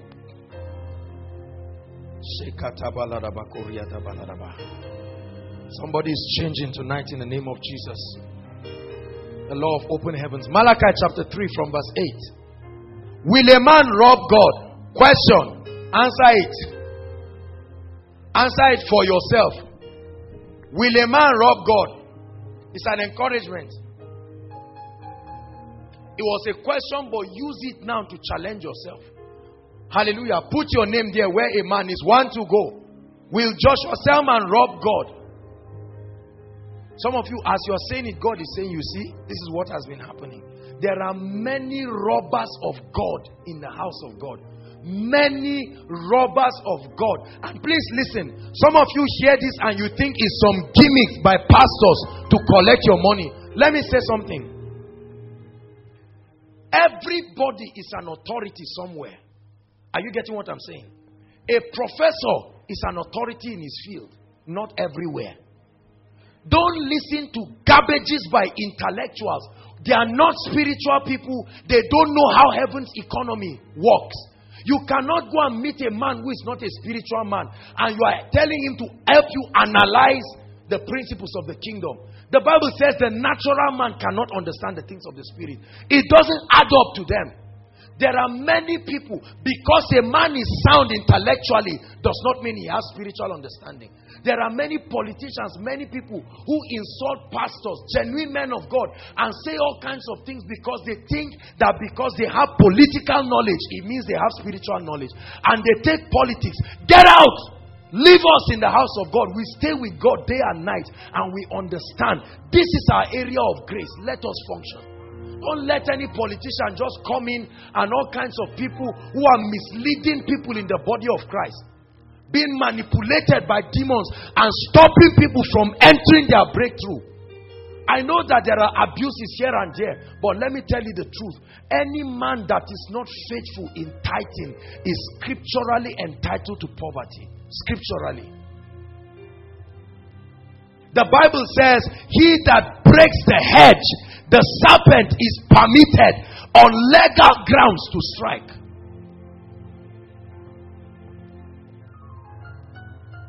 Are you listening to me, please? So beware. There are people who all they do spiritually is they analyze, they downgrade spiritual things and just look at it from an intellectual plane. And when they add one plus one and they don't know how it will become seven, they say it's wrong. It may not be wrong. Just say you do not understand. Hallelujah. Are you getting blessed? And there are many of us, especially some of us, as young as we are, we have already imbibed this religious mindset to scrutinize and criticize everything we don't understand. We bring it into our religious mold. And once we find out that it doesn't add up, rather than with all humility seeking to understand. Hallelujah. The Bible says the wise men saw the star. Is that true? When they saw the star, they knew that this star was spectacular. It was leading them somewhere. They didn't have sufficient knowledge to understand what it meant. But with all humility, they followed the light. And that light brought them to Jesus. There are many people who need to humble themselves. The recession has humbled a lot of arrogant people who laugh and scorn at the church. Let me tell you, individuals may fail, but the church of God as an entity is progressing. It cannot fail because Christ is the head of that body. Hallelujah. The law of tithing. Will a man rob God? Yet ye have robbed me. But ye say, Wherein have we robbed you? This is where you have robbed God. In tithes and offerings. Verse 9. This is the consequence. This one is not the cause of the law. This one is the cause of disobedience. Are you getting my point now? Ye are cursed with a curse, for ye have robbed me, even this whole nation. Verse 10. Bring ye how many? All the tithes into my storehouse, that there may be meat in my house. So God wants that there be abundance, that there may be resources to carry out activities in my house. And God says, if you have done your own part, prove me and see the things I'll begin to do in your life. Number one, if I will not open to you the windows of heaven. Hallelujah. Number two, if I will not pour you out a blessing. Number three, Okay, blessing that there shall not be room enough to receive it. Verse 11. Number three, I will rebuke the devourer for your sake. Number four, he shall not destroy the fruit of your ground. Your ground is anywhere you sow. It could be your job, it could be your marriage, it could be whatever it is that you're doing. It says, and he. So that devourer is not a thing, it's a spirit, is a living being. And he, that devourer, shall not destroy the fruit of your ground, neither shall your vine cast its young before its time. There are lots of people with all kinds of premature happenings in their lives. Things that you know, this one is the signature of the devourer. Thus said the Lord, verse 12 and all nations shall testify they will call you the blessed of the Lord. He said, For you shall be a delightsome, a well desired land. Seven prophetic blessings for being faithful in just one law. One of the laws. Uh, is somebody getting blessed tonight? You must make up your mind. Open your eyes tonight, brothers and sisters, and see where the devil has been robbing you of your financial prosperity. The first thing that happens is that many believers say, If I give, where will I get another one? Question How did the first one come? Your tithing is a proof of trust.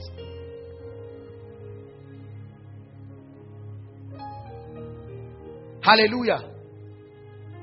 If you cannot bring out 10% of your money and say, Lord, I trust you, I come because I love you and I come because I know that your word is true.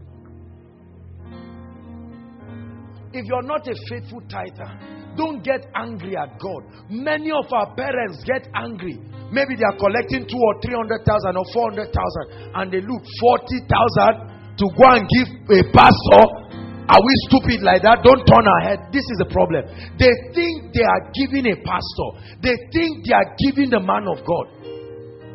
Are you getting my point now? What you do not know, listen.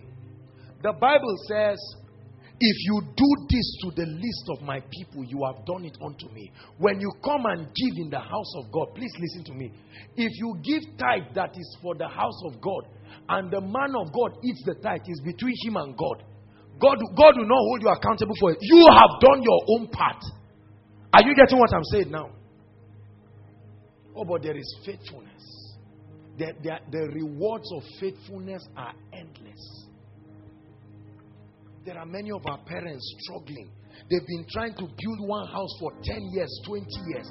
When the house is almost completed, somebody will do something from the village, everything will be destroyed again. The moment, have you seen families like that? The moment money enters, everybody gets sick until the last time finishes, then everybody will be fine by themselves. That's the devourer.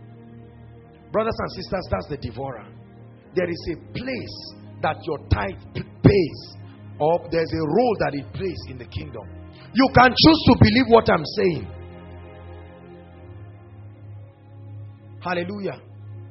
Could it be that many of us have been robbed of entering these dimensions of blessings? Some of us go and tell our parents these things in love. There are some of us here that are parents. We have children. We've not been practicing the law of tithing. I want you to know that this is one of the irrefutable spiritual laws. Even unbelievers give 10%. They don't call it tithe. But almost all the multi million and multi billion corporations dedicate at least 10% of their money and they say it's for charity. Are you following me now? If a believer plants during dry season, there is every tendency that you still suffer, although he's a believer. Is that true?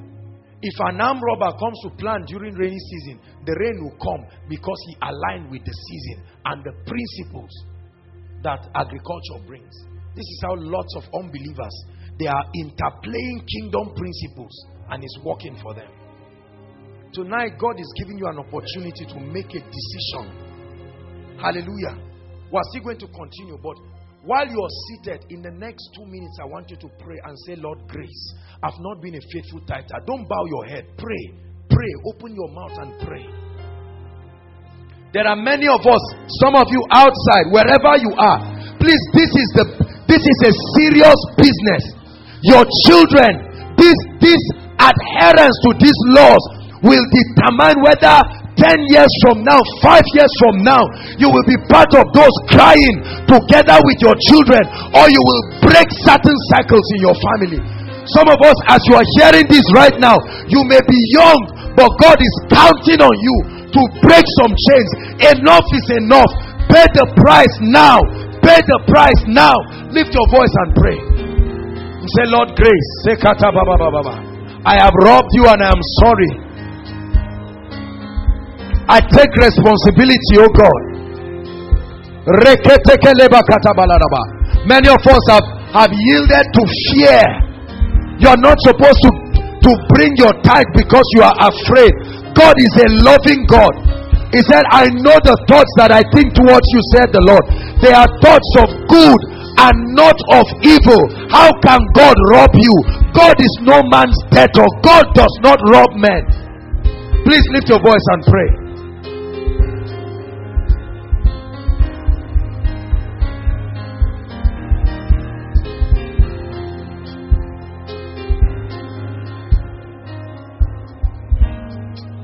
Cry for grace, grace, oh God. From today, I make up my mind that I will be a faithful tither, not out of fear, not out of religion, but out of revelation. I see that this is a key. I will teach my children how to tithe. I will teach my workers how to tithe. I will teach my family members to tithe. I will guide them and help them to be faithful in tithing so that the heavens will be open. No power in existence will stop the law of tithing. If you insist and say, Lord, I'm ready to comply, God is more than able. Before you begin to abuse God and insult Him and say He's not helping my family, I'm opening your eyes tonight to see the loopholes Business without tithing will end up in failure. Ministry without tithing will end up in failure. A corporation without tithing, a, a non tithing family, uh, they are entitled to financial hardship.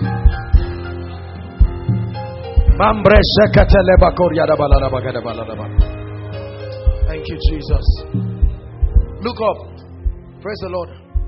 Let me say a few more things on tithing. Listen if you are a business owner here, I want you to know that tithing does not just apply to a person. Hallelujah. When Abraham went to go and rescue Lot, right? When he came back with all of the blessings, it was not only him, he was representing many people. The Bible says in Genesis 14 that when he came back, he took a tenth of everything and brought it to Melchizedek. And the Bible says Melchizedek blessed him and said, Blessed be Abraham, son of the Most High, possessor of the heavens and the earth. And his destiny opened up. The great Abraham. Hallelujah.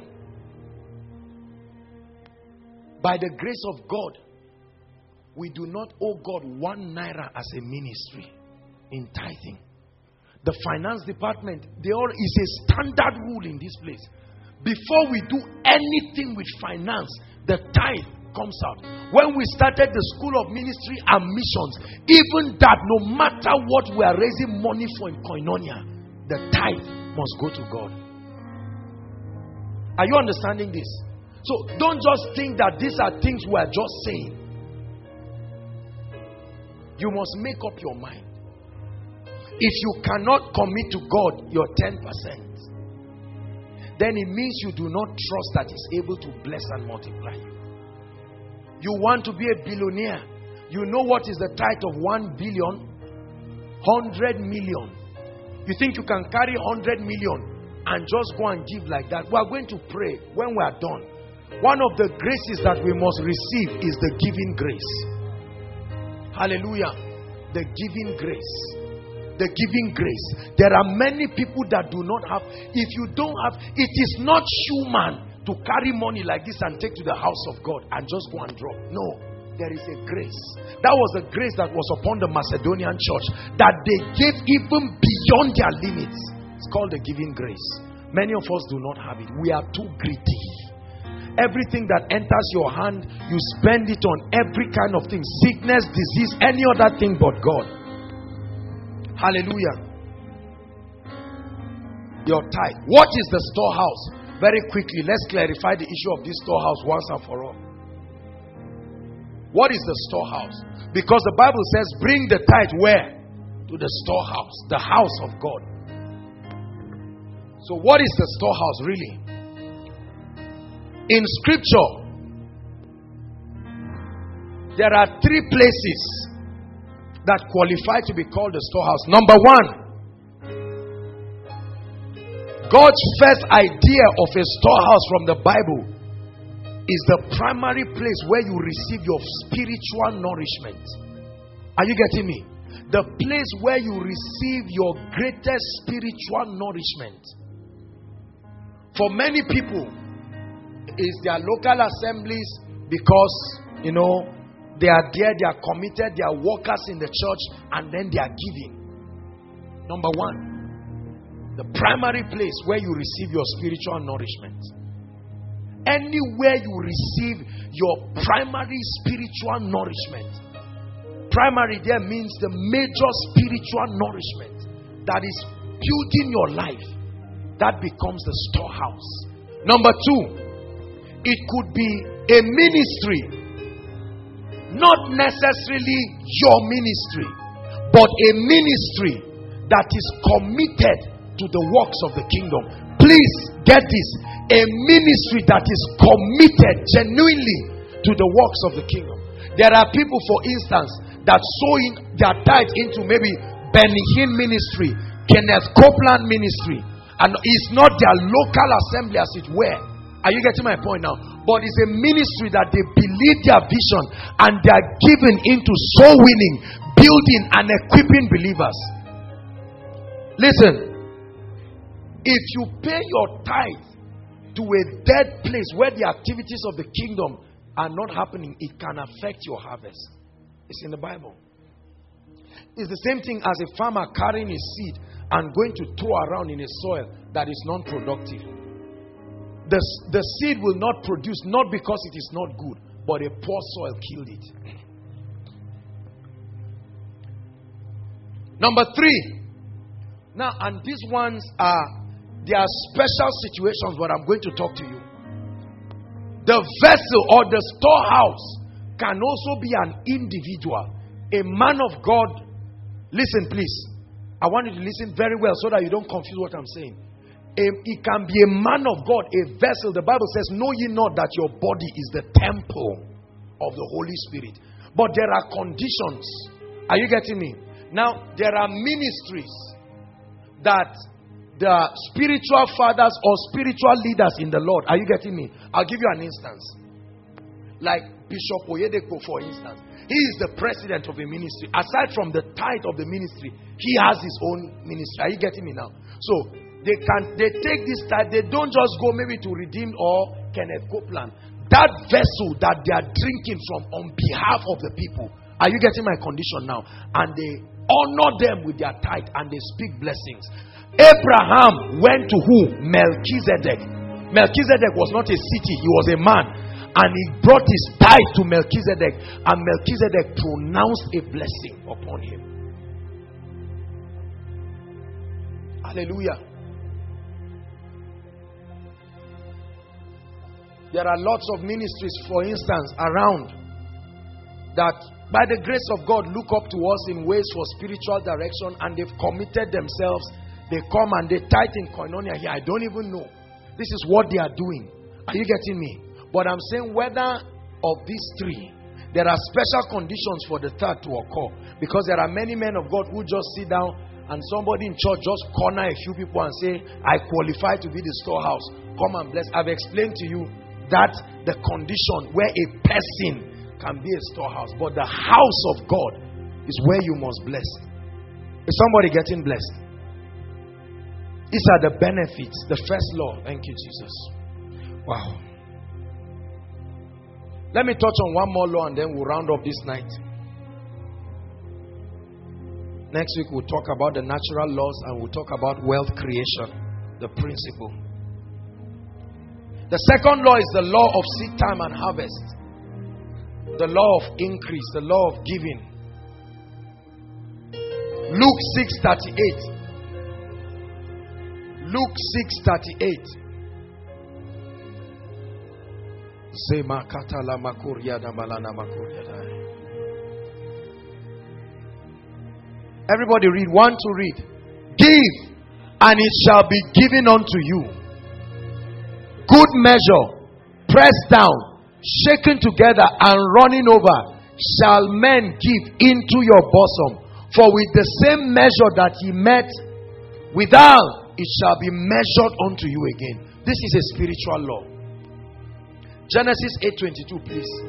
When Noah came out of the ark, the Bible tells us that he took seven unclean animals and two clean animals. Is that true? That, those are the, that's how the animals entered the ark. Seven of the unclean, two of the clean. So when he came out, the Bible says he offered two, two of every animal. That means he offered and finished all the clean animals. How they came back is a technology we must still find out in the Bible. While the earth remained, verse 21, 21, please. Let's start from 21. And the Lord smelled a sweet savour. This was Noah's sacrifice. And the Lord said in his heart, I will not again curse the ground anymore for man's sake. For the imagination of man's heart is evil from his youth.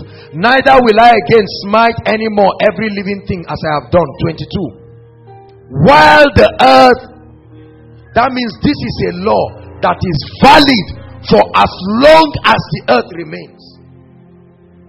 Seed time and harvest, cold and heat.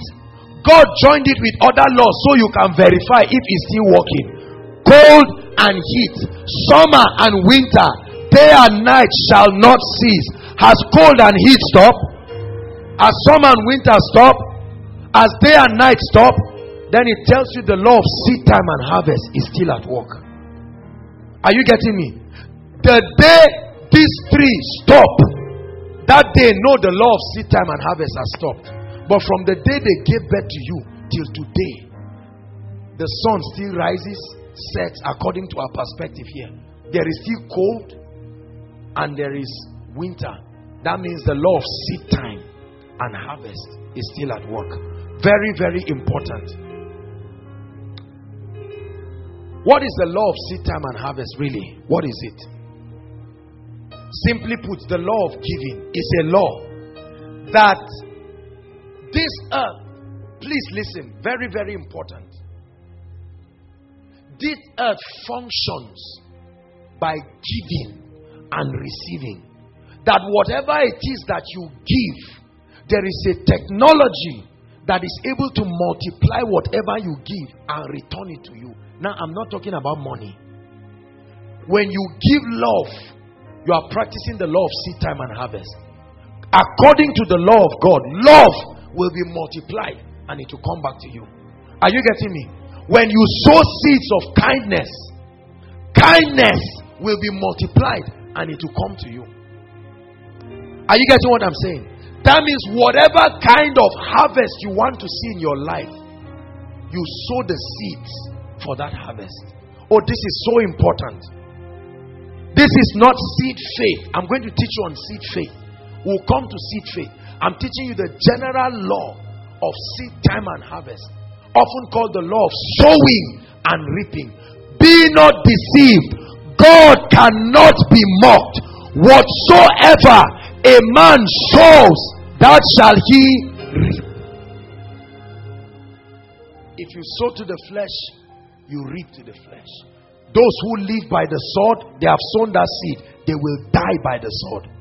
Are you getting what I'm saying? This is a very powerful law. That means everything that leaves my hand does not leave my destiny. Everything that leaves my hand goes an, as an investment into my future. And the Bible says it will find a way of multiplying and coming back to me. That means for all the givings you have done truly, if you have not received the harvest, God cannot lie. Expect it, it is coming. Are you following me now? Very, very important. Now, there are many kinds of givings and offerings that come under this law. Let's run. Number one is offering in the house of God. What you call offering. The seeds that you sow when you go to the house of God. What you call offering. That's one way to practice the law of seed time and harvest. Deuteronomy 16 16. Please, let's rush. So we have to pray. Our time is gone. Offerings that you bring the house of God. Deuteronomy 16 16. Three times in a year shall all thy males appear before the Lord thy God in the place which you shall choose. Hallelujah. It says, in the feast of unleavened bread and in the feast of weeks and in the feast of tabernacle, and they shall not appear before the Lord empty. Hallelujah. There is an admonition in scripture that every time you are coming to appear before the Lord in the house of God, as much as God has blessed you, you should not come to the house of God empty handed.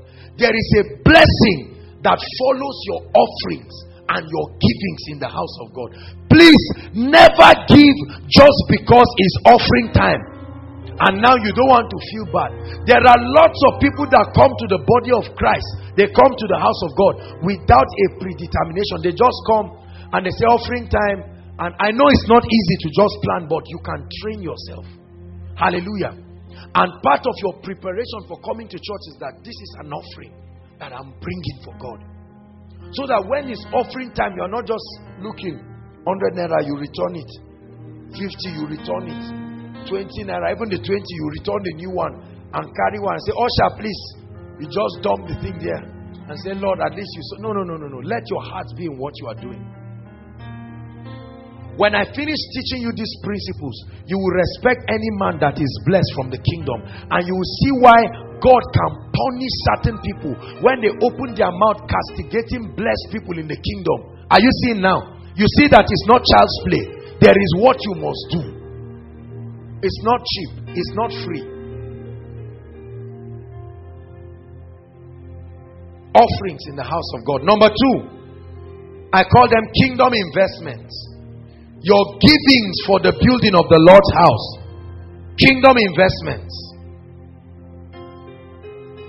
Every other seed and commitment that you make so that there will be a smooth running of the activities that happen around the house of God. I call them kingdom investments. Lay up for yourself treasures in heaven. Kingdom investments. Not necessarily that maybe like project 10,000 like this. That could be, but you can sit on your own and say, Lord, I'm committing myself. God is blessing me. There is 50,000 coming in for me. Maybe 5,000 or 1,000. I'm going to commit myself that this is for kingdom investments. This is for building of the Lord's house. This is between you and God. You see, brothers and sisters, let me tell you, please and please, don't you think this is some spiritual gimmick to bring out money from people? Satan doesn't want the church of the Lord Jesus Christ to be blessed. There are natural laws we are going to talk about. But your natural laws have failed already if you don't comply to the spiritual laws.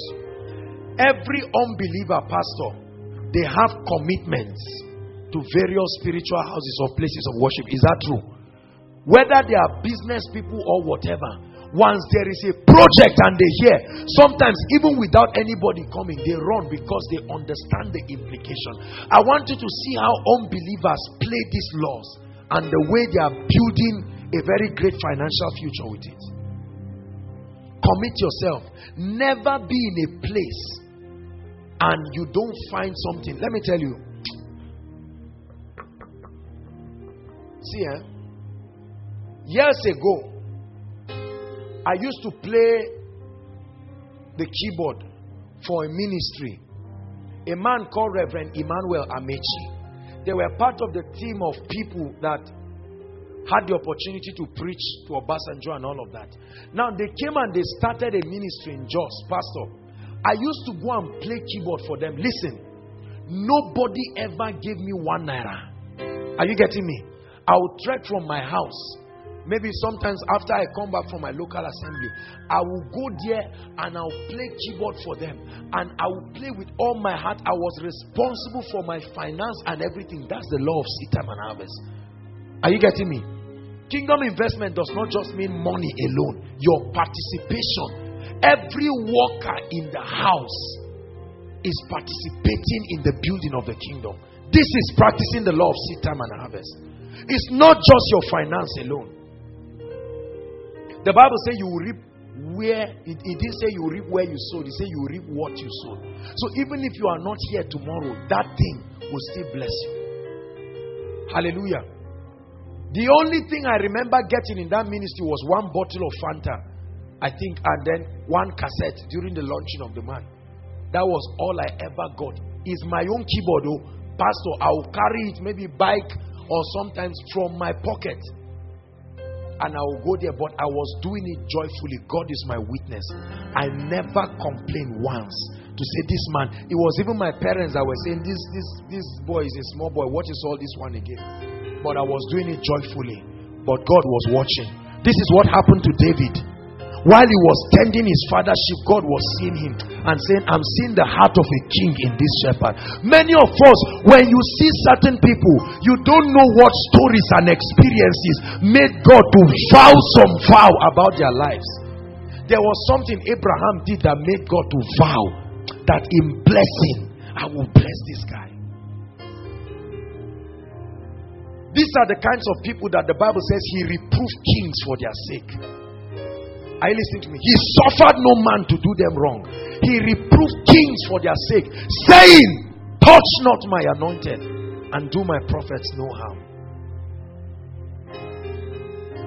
How much are you committing yourself?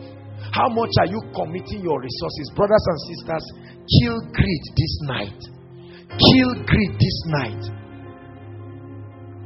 I saw lots of things in my family that I did not want. And I made up my mind that I was going to change a lot of things in my life. I have seen this thing work in my life. I have seen this thing work in my family to the glory of God. And I have seen this thing work by the grace of God in this ministry.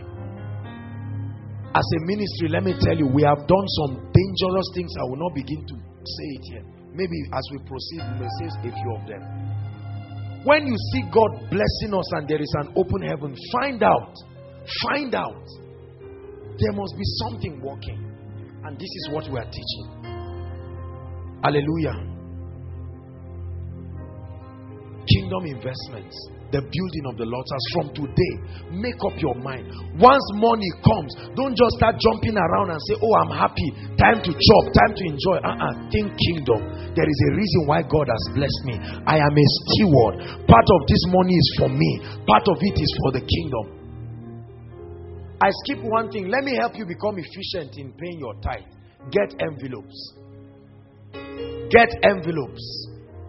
Get envelopes and just put them close to you. So that when money comes, before any devil will come and confuse you, you have put your tithe quickly.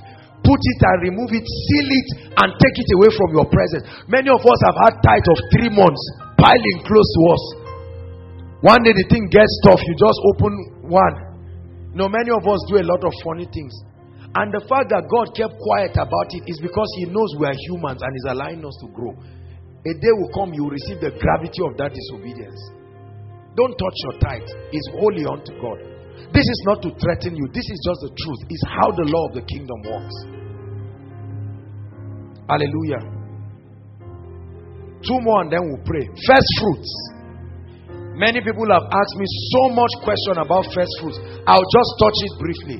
This is one of the ways that we can express our givings. Now, um, look up. What is first fruit?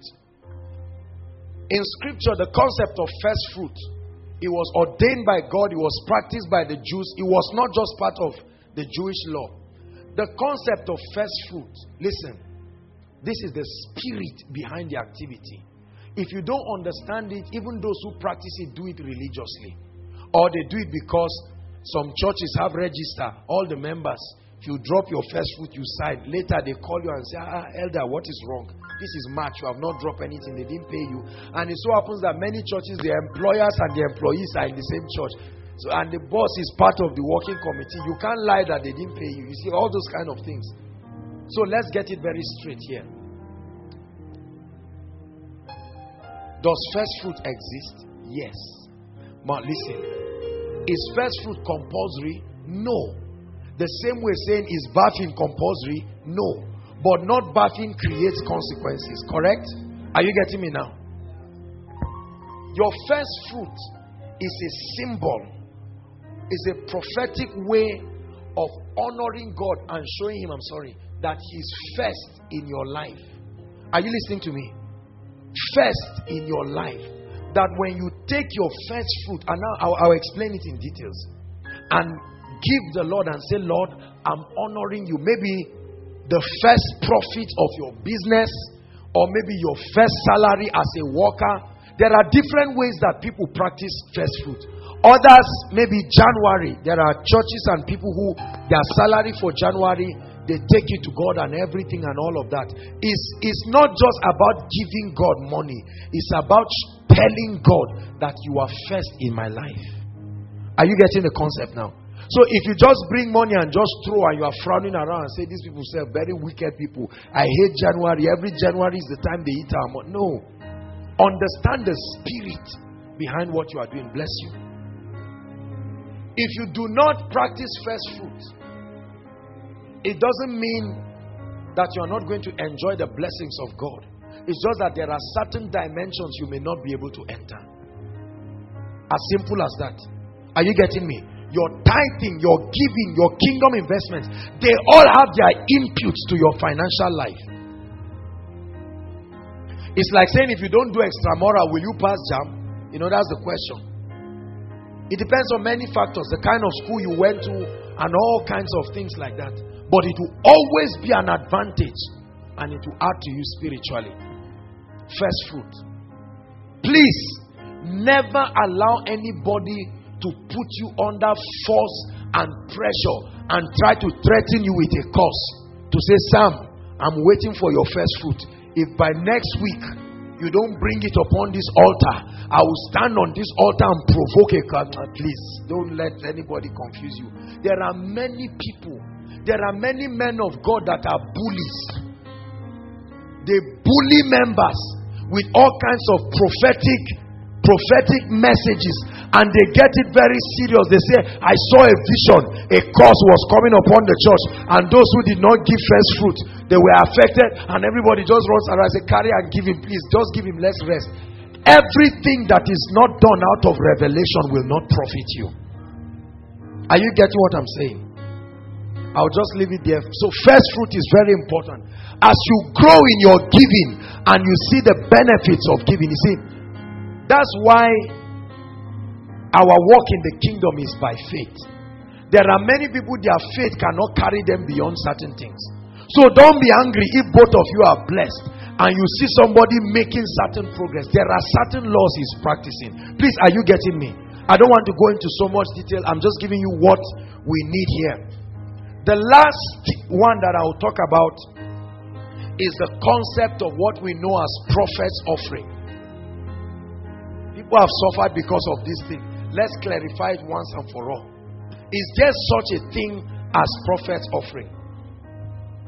Are you blessed tonight by what I'm teaching you? Praise the Lord. Two scriptures, Second Kings 8 from verse 8 and 9. What is prophet's offering? Now look up. In ancient times, listen please. In ancient times, prophets or oracles of God, as we know, men who communicated the counsel of God, be it from the Levitical priesthood and all of that, because they ministered in the house of God perpetually. Are you getting what I'm saying now? They had no opportunity to participate in agriculture and other things, other secular activities. Things have changed now, but they did not have that opportunity. Are you following me now? And so there were ordinances from God that it was not good and it was not a blessing to go and meet a prophet of God, a true man of God, to go and meet him just empty handed like that. That it does not command honor. You don't honor God, you don't honor him. Are you getting my point now? And the king said unto Hazael, Listen, they wanted to, they were looking for, this was, um, this was, um, was it Hezekiah now? I believe. Whoever it was, the king. Praise God. Take a present. Are you seeing it now? Take a present in your hand. Where's my present? Take a present in your hand and go meet the man of God and inquire of the Lord of him, saying, Shall I recover from this disease? The king told the man, Don't go and meet a man of God empty handed. He said, Take something in your hand as a sign of honor. Are you getting me? When it was time for Jacob to enter his proof, I mean for Isaac to enter um, Isaac to now bless his sons. Is that true? The Bible says he told his son, Go and make me venison. Bring something in your hand so that it will provoke a blessing from me. Are you getting what I'm saying? The king said, Take something in your hand. Don't go and meet the man of God empty handed. So we see there that that's the concept of prophet's offering. An offering, something that you hold in your hands to honor the grace of the servant of God. First Samuel 9, verse 3 to 13. I'll say it and we'll briefly touch the imbalances there and then we'll wrap up for for today. First Samuel chapter 9, verse 3 to 13. This was the encounter. And the asses of Kish, Saul's father, were lost.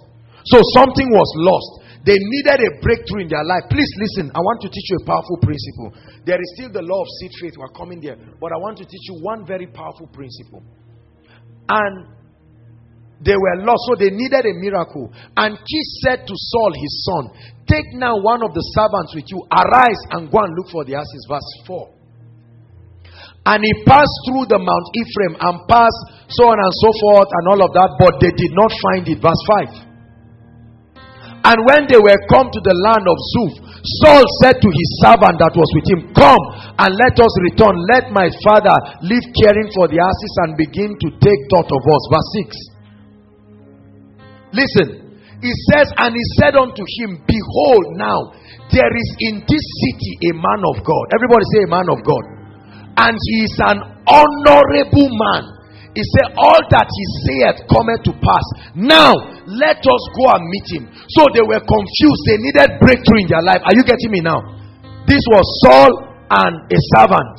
And he said, Let's go back. Our father will be worried. He said, No, in this city there is a man of God. There is an honorable man who is able to solve our problem. He said, Let's go and meet him. The word of the Lord comes to, to pass in his life.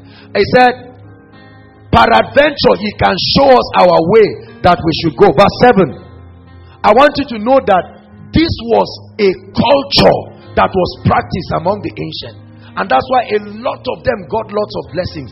Then said Saul to his servant, But behold, if we go, what shall we bring to the man? Are you seeing now? They knew that it was unlawful to go and meet a man of God just empty handed to say, We have come to meet you and, and all of that. He said, For the bread is spent in our vessel, and there is not a present to bring to the man of God.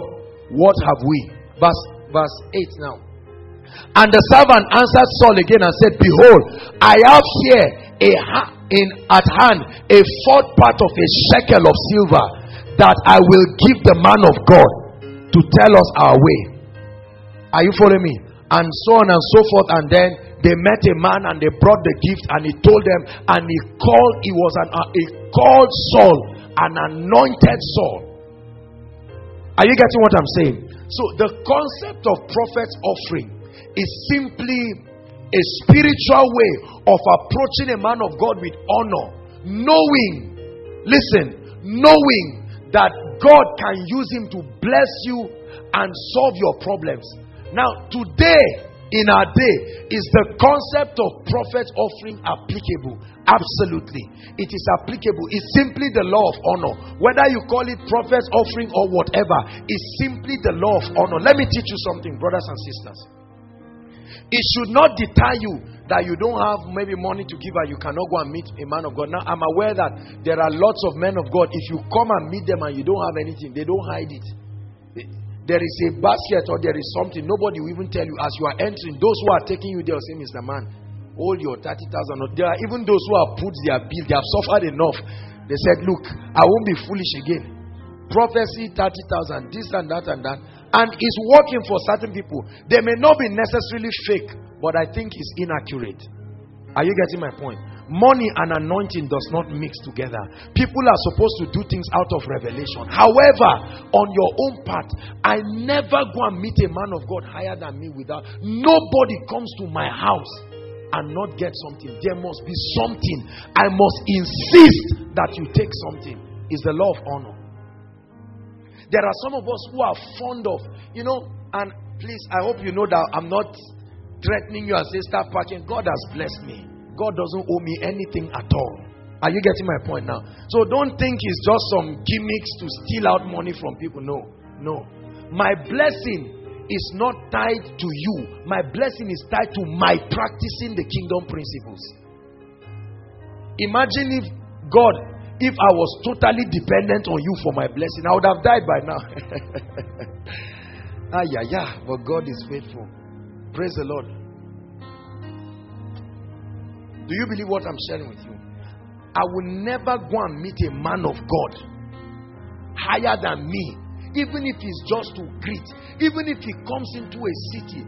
There are men that I hear that just came into Zaria for a program. I'm not even related. I'll package something, maybe a tie or wine or something. I'll say quickly, take it to that man of God. Just tell them I went to I, I want to greet them.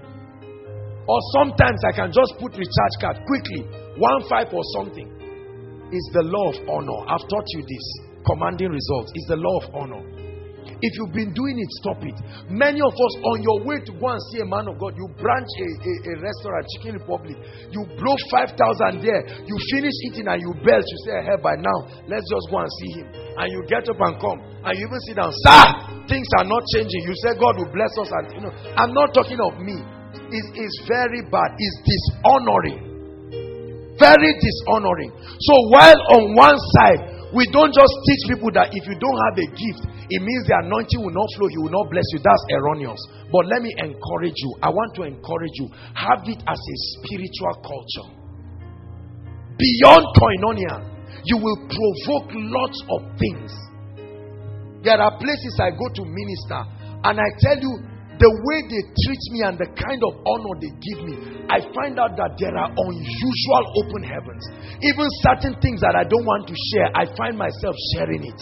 A seed can provoke something in your direction when you honor people. He said, Honor your father and your mother. It's a law. Honor people. Hallelujah. Praise the Lord. Many of you have never blessed a man of God. See, I say this it's just because I have to teach you. You don't know how difficult it is for me to teach all these kind of things. Many of you have never. We are here blessing you day and night. I've said it and said it. Some of you don't even know our birthdays.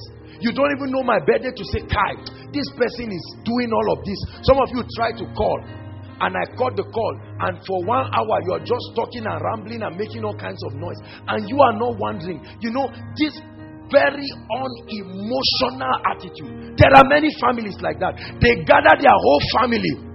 We are coming for deliverance. We are coming for this. And the man just comes. Where do I sit down? And they sit down. The wife too sits down. Demons are disturbing us in this house. We had that uh, is it the deliverance ministry or what is it? And you know they are talking is very wrong, very wrong. No man honored a man of God in scripture and did not have anything. You are not buying a miracle, but I'm telling you, it's a law that will open you to dangerous dimensions of blessings. When Jacob brought the venison for Isaac, when he took of the venison, it provoked a blessing from within him. Hallelujah. I've shared with you my story on how I packaged a very dangerous seed and I left to Canaan land. Hallelujah. I went to go and honor God's servant here. I didn't get to meet with him, but I still went to practice that law of honor. And without contradiction, the lesser is blessed of the greater. When I came out from there, praise God, when I came out from there, I was to enter the car, and the Holy Ghost told me, Come out. And I came out. He said, Kneel down. I laid my hands there. He said, From today, every city you go, the heavens will be open to you. The same way you are seeing it there. So when you see a reproduction of certain things, understand that there are laws that work. There are people who keep criticizing because we are flying our shed. They just look, How are these people doing it? These guys, they must be fetish. That's why you see certain people bring judgment on themselves. You were not there when we were paying the price, but you now see the reward and begin to criticize. Are you getting what I'm saying? There are spiritual laws. There are spiritual laws.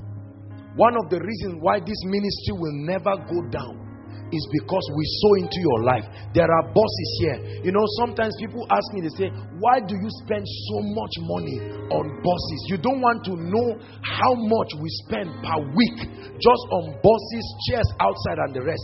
Sometimes I come and I rebuke the protocol people and I tell them, Why are there some people standing? Go and get more chairs. Hallelujah. And they order dozens of chairs again and they still need more. I say, Still go and get it. It's the law of honor that I'm a man, I don't know what grace you carry. Is everybody sitting here, you are a bank of grace. It's a privilege that I'm standing here ministering to you. I will be foolish to believe that you don't carry something. Many of you are product of different anointings. Some people have spoken certain blessings into your life. As a ministry, we are humble enough to tap into it. And we tap into it by sowing into your life. Are you listening to me? When we wanted to contact the spirit of excellence as a ministry, we looked at COZA, the Commonwealth of Zion Assembly, and we looked at them and we found out that these guys had a level of excellence we wanted. We carried all the leaders, all the heads of departments, and the ministers and myself. We went to Abuja. Some of you were there. We lodged in a very expensive hotel. It cost us so much, but it was the law of honor. Let me tell you, when we got to there, we went and we humbled ourselves. Our head of department, media, went to meet their head of department and walked there. Our head of protocol went to meet their head of protocol and walked there. Are you getting me? Honor. And of course, we cannot go empty handed. We went there when we finished everything. The pastors came and the senior pastor came. They just humbled themselves. I can brag and say, Look, I'm a man of God. I'm, I, am seeing uncommon demonstrations of the Spirit. There is always something you do not have. You must learn how to receive it. And we went and we humbled ourselves there and they spoke to us. We have seen certain levels of excellence, but when we came back, we came with a spirit and an anointing. Many of you have missed out on many anointings because you dishonor men of God. You are not, see, the way many pastors suffer in many ministries. God blesses you. Ministers are here suffering, speaking over your life. Let me tell you, if you know how much research and the things we do to bring these materials, while you're sleeping, we're awake. The Bible says, He that ministers to you in spiritual things, you should minister to the person in carnal things. The carnal there doesn't mean fleshly. Make it a, a point, a duty in your life that everywhere you find yourself and there is a man of God there, practice the law of honor. As much as possible, please don't feel bad from today to say, okay, you are coming to greet me, I don't have anything. Don't feel guilty at all. Are you getting me? But I'm teaching you there are many people who don't have the means sincerely, but I'm teaching you is a law. Begin to practice it. Hallelujah.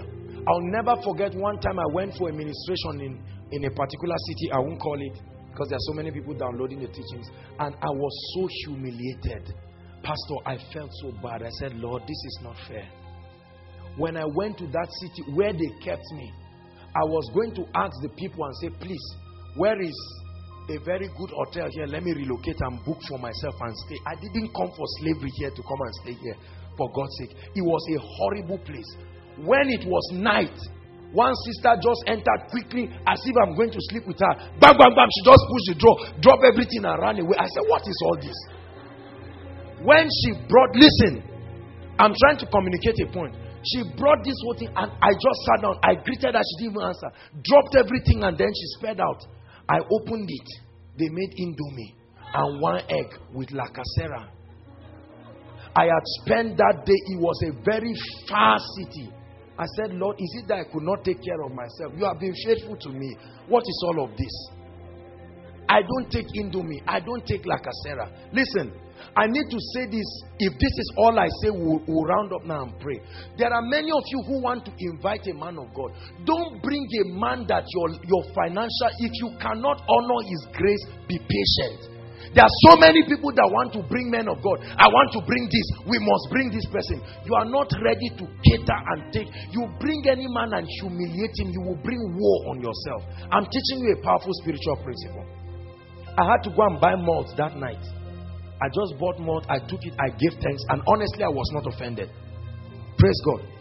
The next day, nothing. There was no breakfast. They didn't ask whether I'm fasting or I want to eat. Later, they just came. They say, We have come. The car they carried me, they chartered one car. At least do something presentable. Are you getting my point? It was hot. It was horrible. I was humiliated. I said, Goodness, what is this, oh God? I said, Well, Lord, I'm, I'm, I'm, I went and it was a great meeting. God blessed all the people.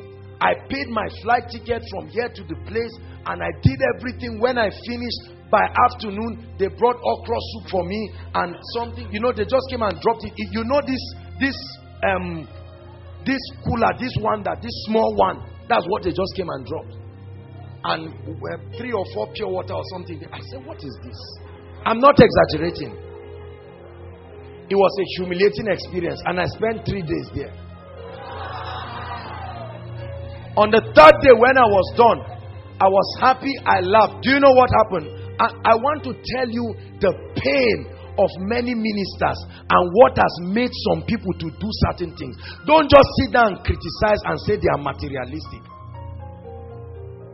Praise the Lord. After this, we'll rise up and pray. This is what happened. And when I got when I finished everything, the people came, they were all pinching themselves. I told them, please, I need to catch my flight. I, I had missed Zaria. I wanted to come back fast. Hallelujah. And then when it was time, the president just came.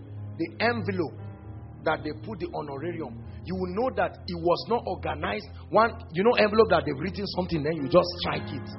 I'm serious. And he carried it and packaged, it was not up to even half of my flight ticket. He just brought it and said, Sorry, you know that we are we are starting, we are managing and all of that. And I just blessed him, blessed everything, and sold it back into them. Not because I was angry. Imagine if I had left everything and I came by faith. Are you getting me now? That I came by faith and say, I'm going to bless these people.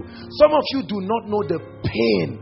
There are many men of God that are bleeding there are many people that are punishing themselves, investing in the house of God. You forget that these people have lives. Are you getting my point now?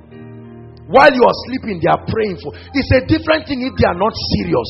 But where you see a man that is committed to your spiritual development, let me tell you, you rob yourself of certain dimensions if you do not bless them.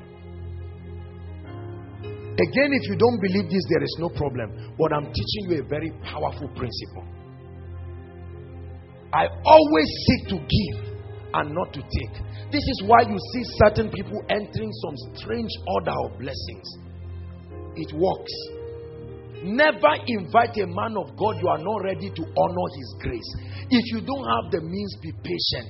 Don't come and humiliate a man. A man has a wife, he has children. He must pay the school fees of those people. He's commit. This is why a lot of men of God get into all kinds of manipulation because of the pain they are going through.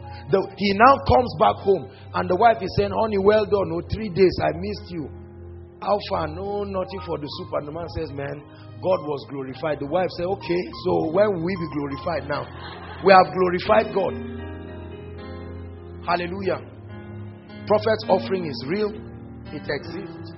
Next week, we'll take it up from there. Rise up on your feet. Begin to pray and say, Lord, thank you for your word.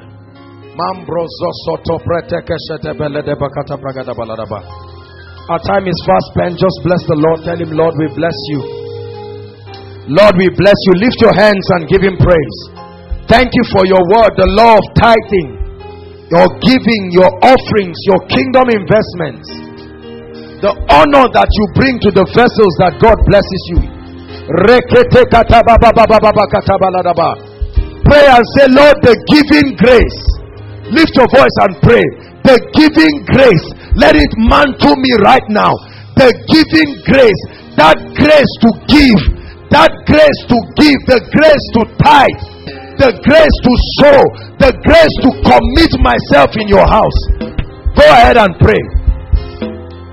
When you pray that prayer, no power in existence will stop you. I'm telling you, you're on your way to financial dominion. Pray. Yes, Lord. Thank you. Many of you is a mind shift that has happened to you tonight. I know our time is fast spent, but it's worth it because what you have received now, no man can take away from you. Hallelujah. Hallelujah. Now, very quickly, if you are here and you've not given your heart to the Lord, we've spoken about the law of honor. The greatest honor you can mm-hmm. give God is to give Him back the life that He gave you. There are many of us that are here, we are living our lives by ourselves and for ourselves. The Bible says, if your hope is just in this earth alone, you're of all men most miserable. There are people who have never made a decision for Jesus Christ, inside and outside. There are others who have made a decision, but honestly, you found yourself derailing. The teaching on dominion, financial dominion, will only profit you if you are connected to Jesus Christ. So, right now, I'm going to give you an opportunity.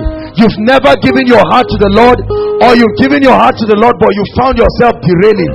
I don't care whether you're a Christian or you're a pastor, you are saying, Lord, tonight I want to make it right with you. Please leave your seat and come here right now. God bless you. God bless you. God bless you. Leave your seat and come. Leave your seat and come. Leave your seat and come. Don't wait for anybody. I believe that there are people the Holy Ghost is talking to. Please, we're out of time. Keep coming inside and outside. Don't be afraid. If the Holy Ghost convicts you, please come very quickly. Very quickly. If there are people that the Lord is speaking to, you've never given your heart to the Lord, or you found yourself derailing, there is nothing to be ashamed of. God bless you. God bless you. God bless you. Celebrate them. They are coming. I believe there are still a few people outside. Don't be afraid. Don't be afraid. God bless you. Keep coming. God bless you. Keep coming. Hallelujah. Keep coming. As many as are coming, just let them come. Please pray with me very quickly. Say, Lord Jesus, I love you from the depths of my heart. Today, I make Jesus Lord of my life. I receive eternal life into my spirit. I receive cleansing and remission of my sins. Holy Spirit, come and live in me. In the name of Jesus Christ, I declare that I'm saved in Jesus' name. Father, preserve these ones, preserve them and make them mighty men in the name of the Lord Jesus. Please quickly just follow the ushers, they'll have your details and they'll meet with you tomorrow. Hallelujah.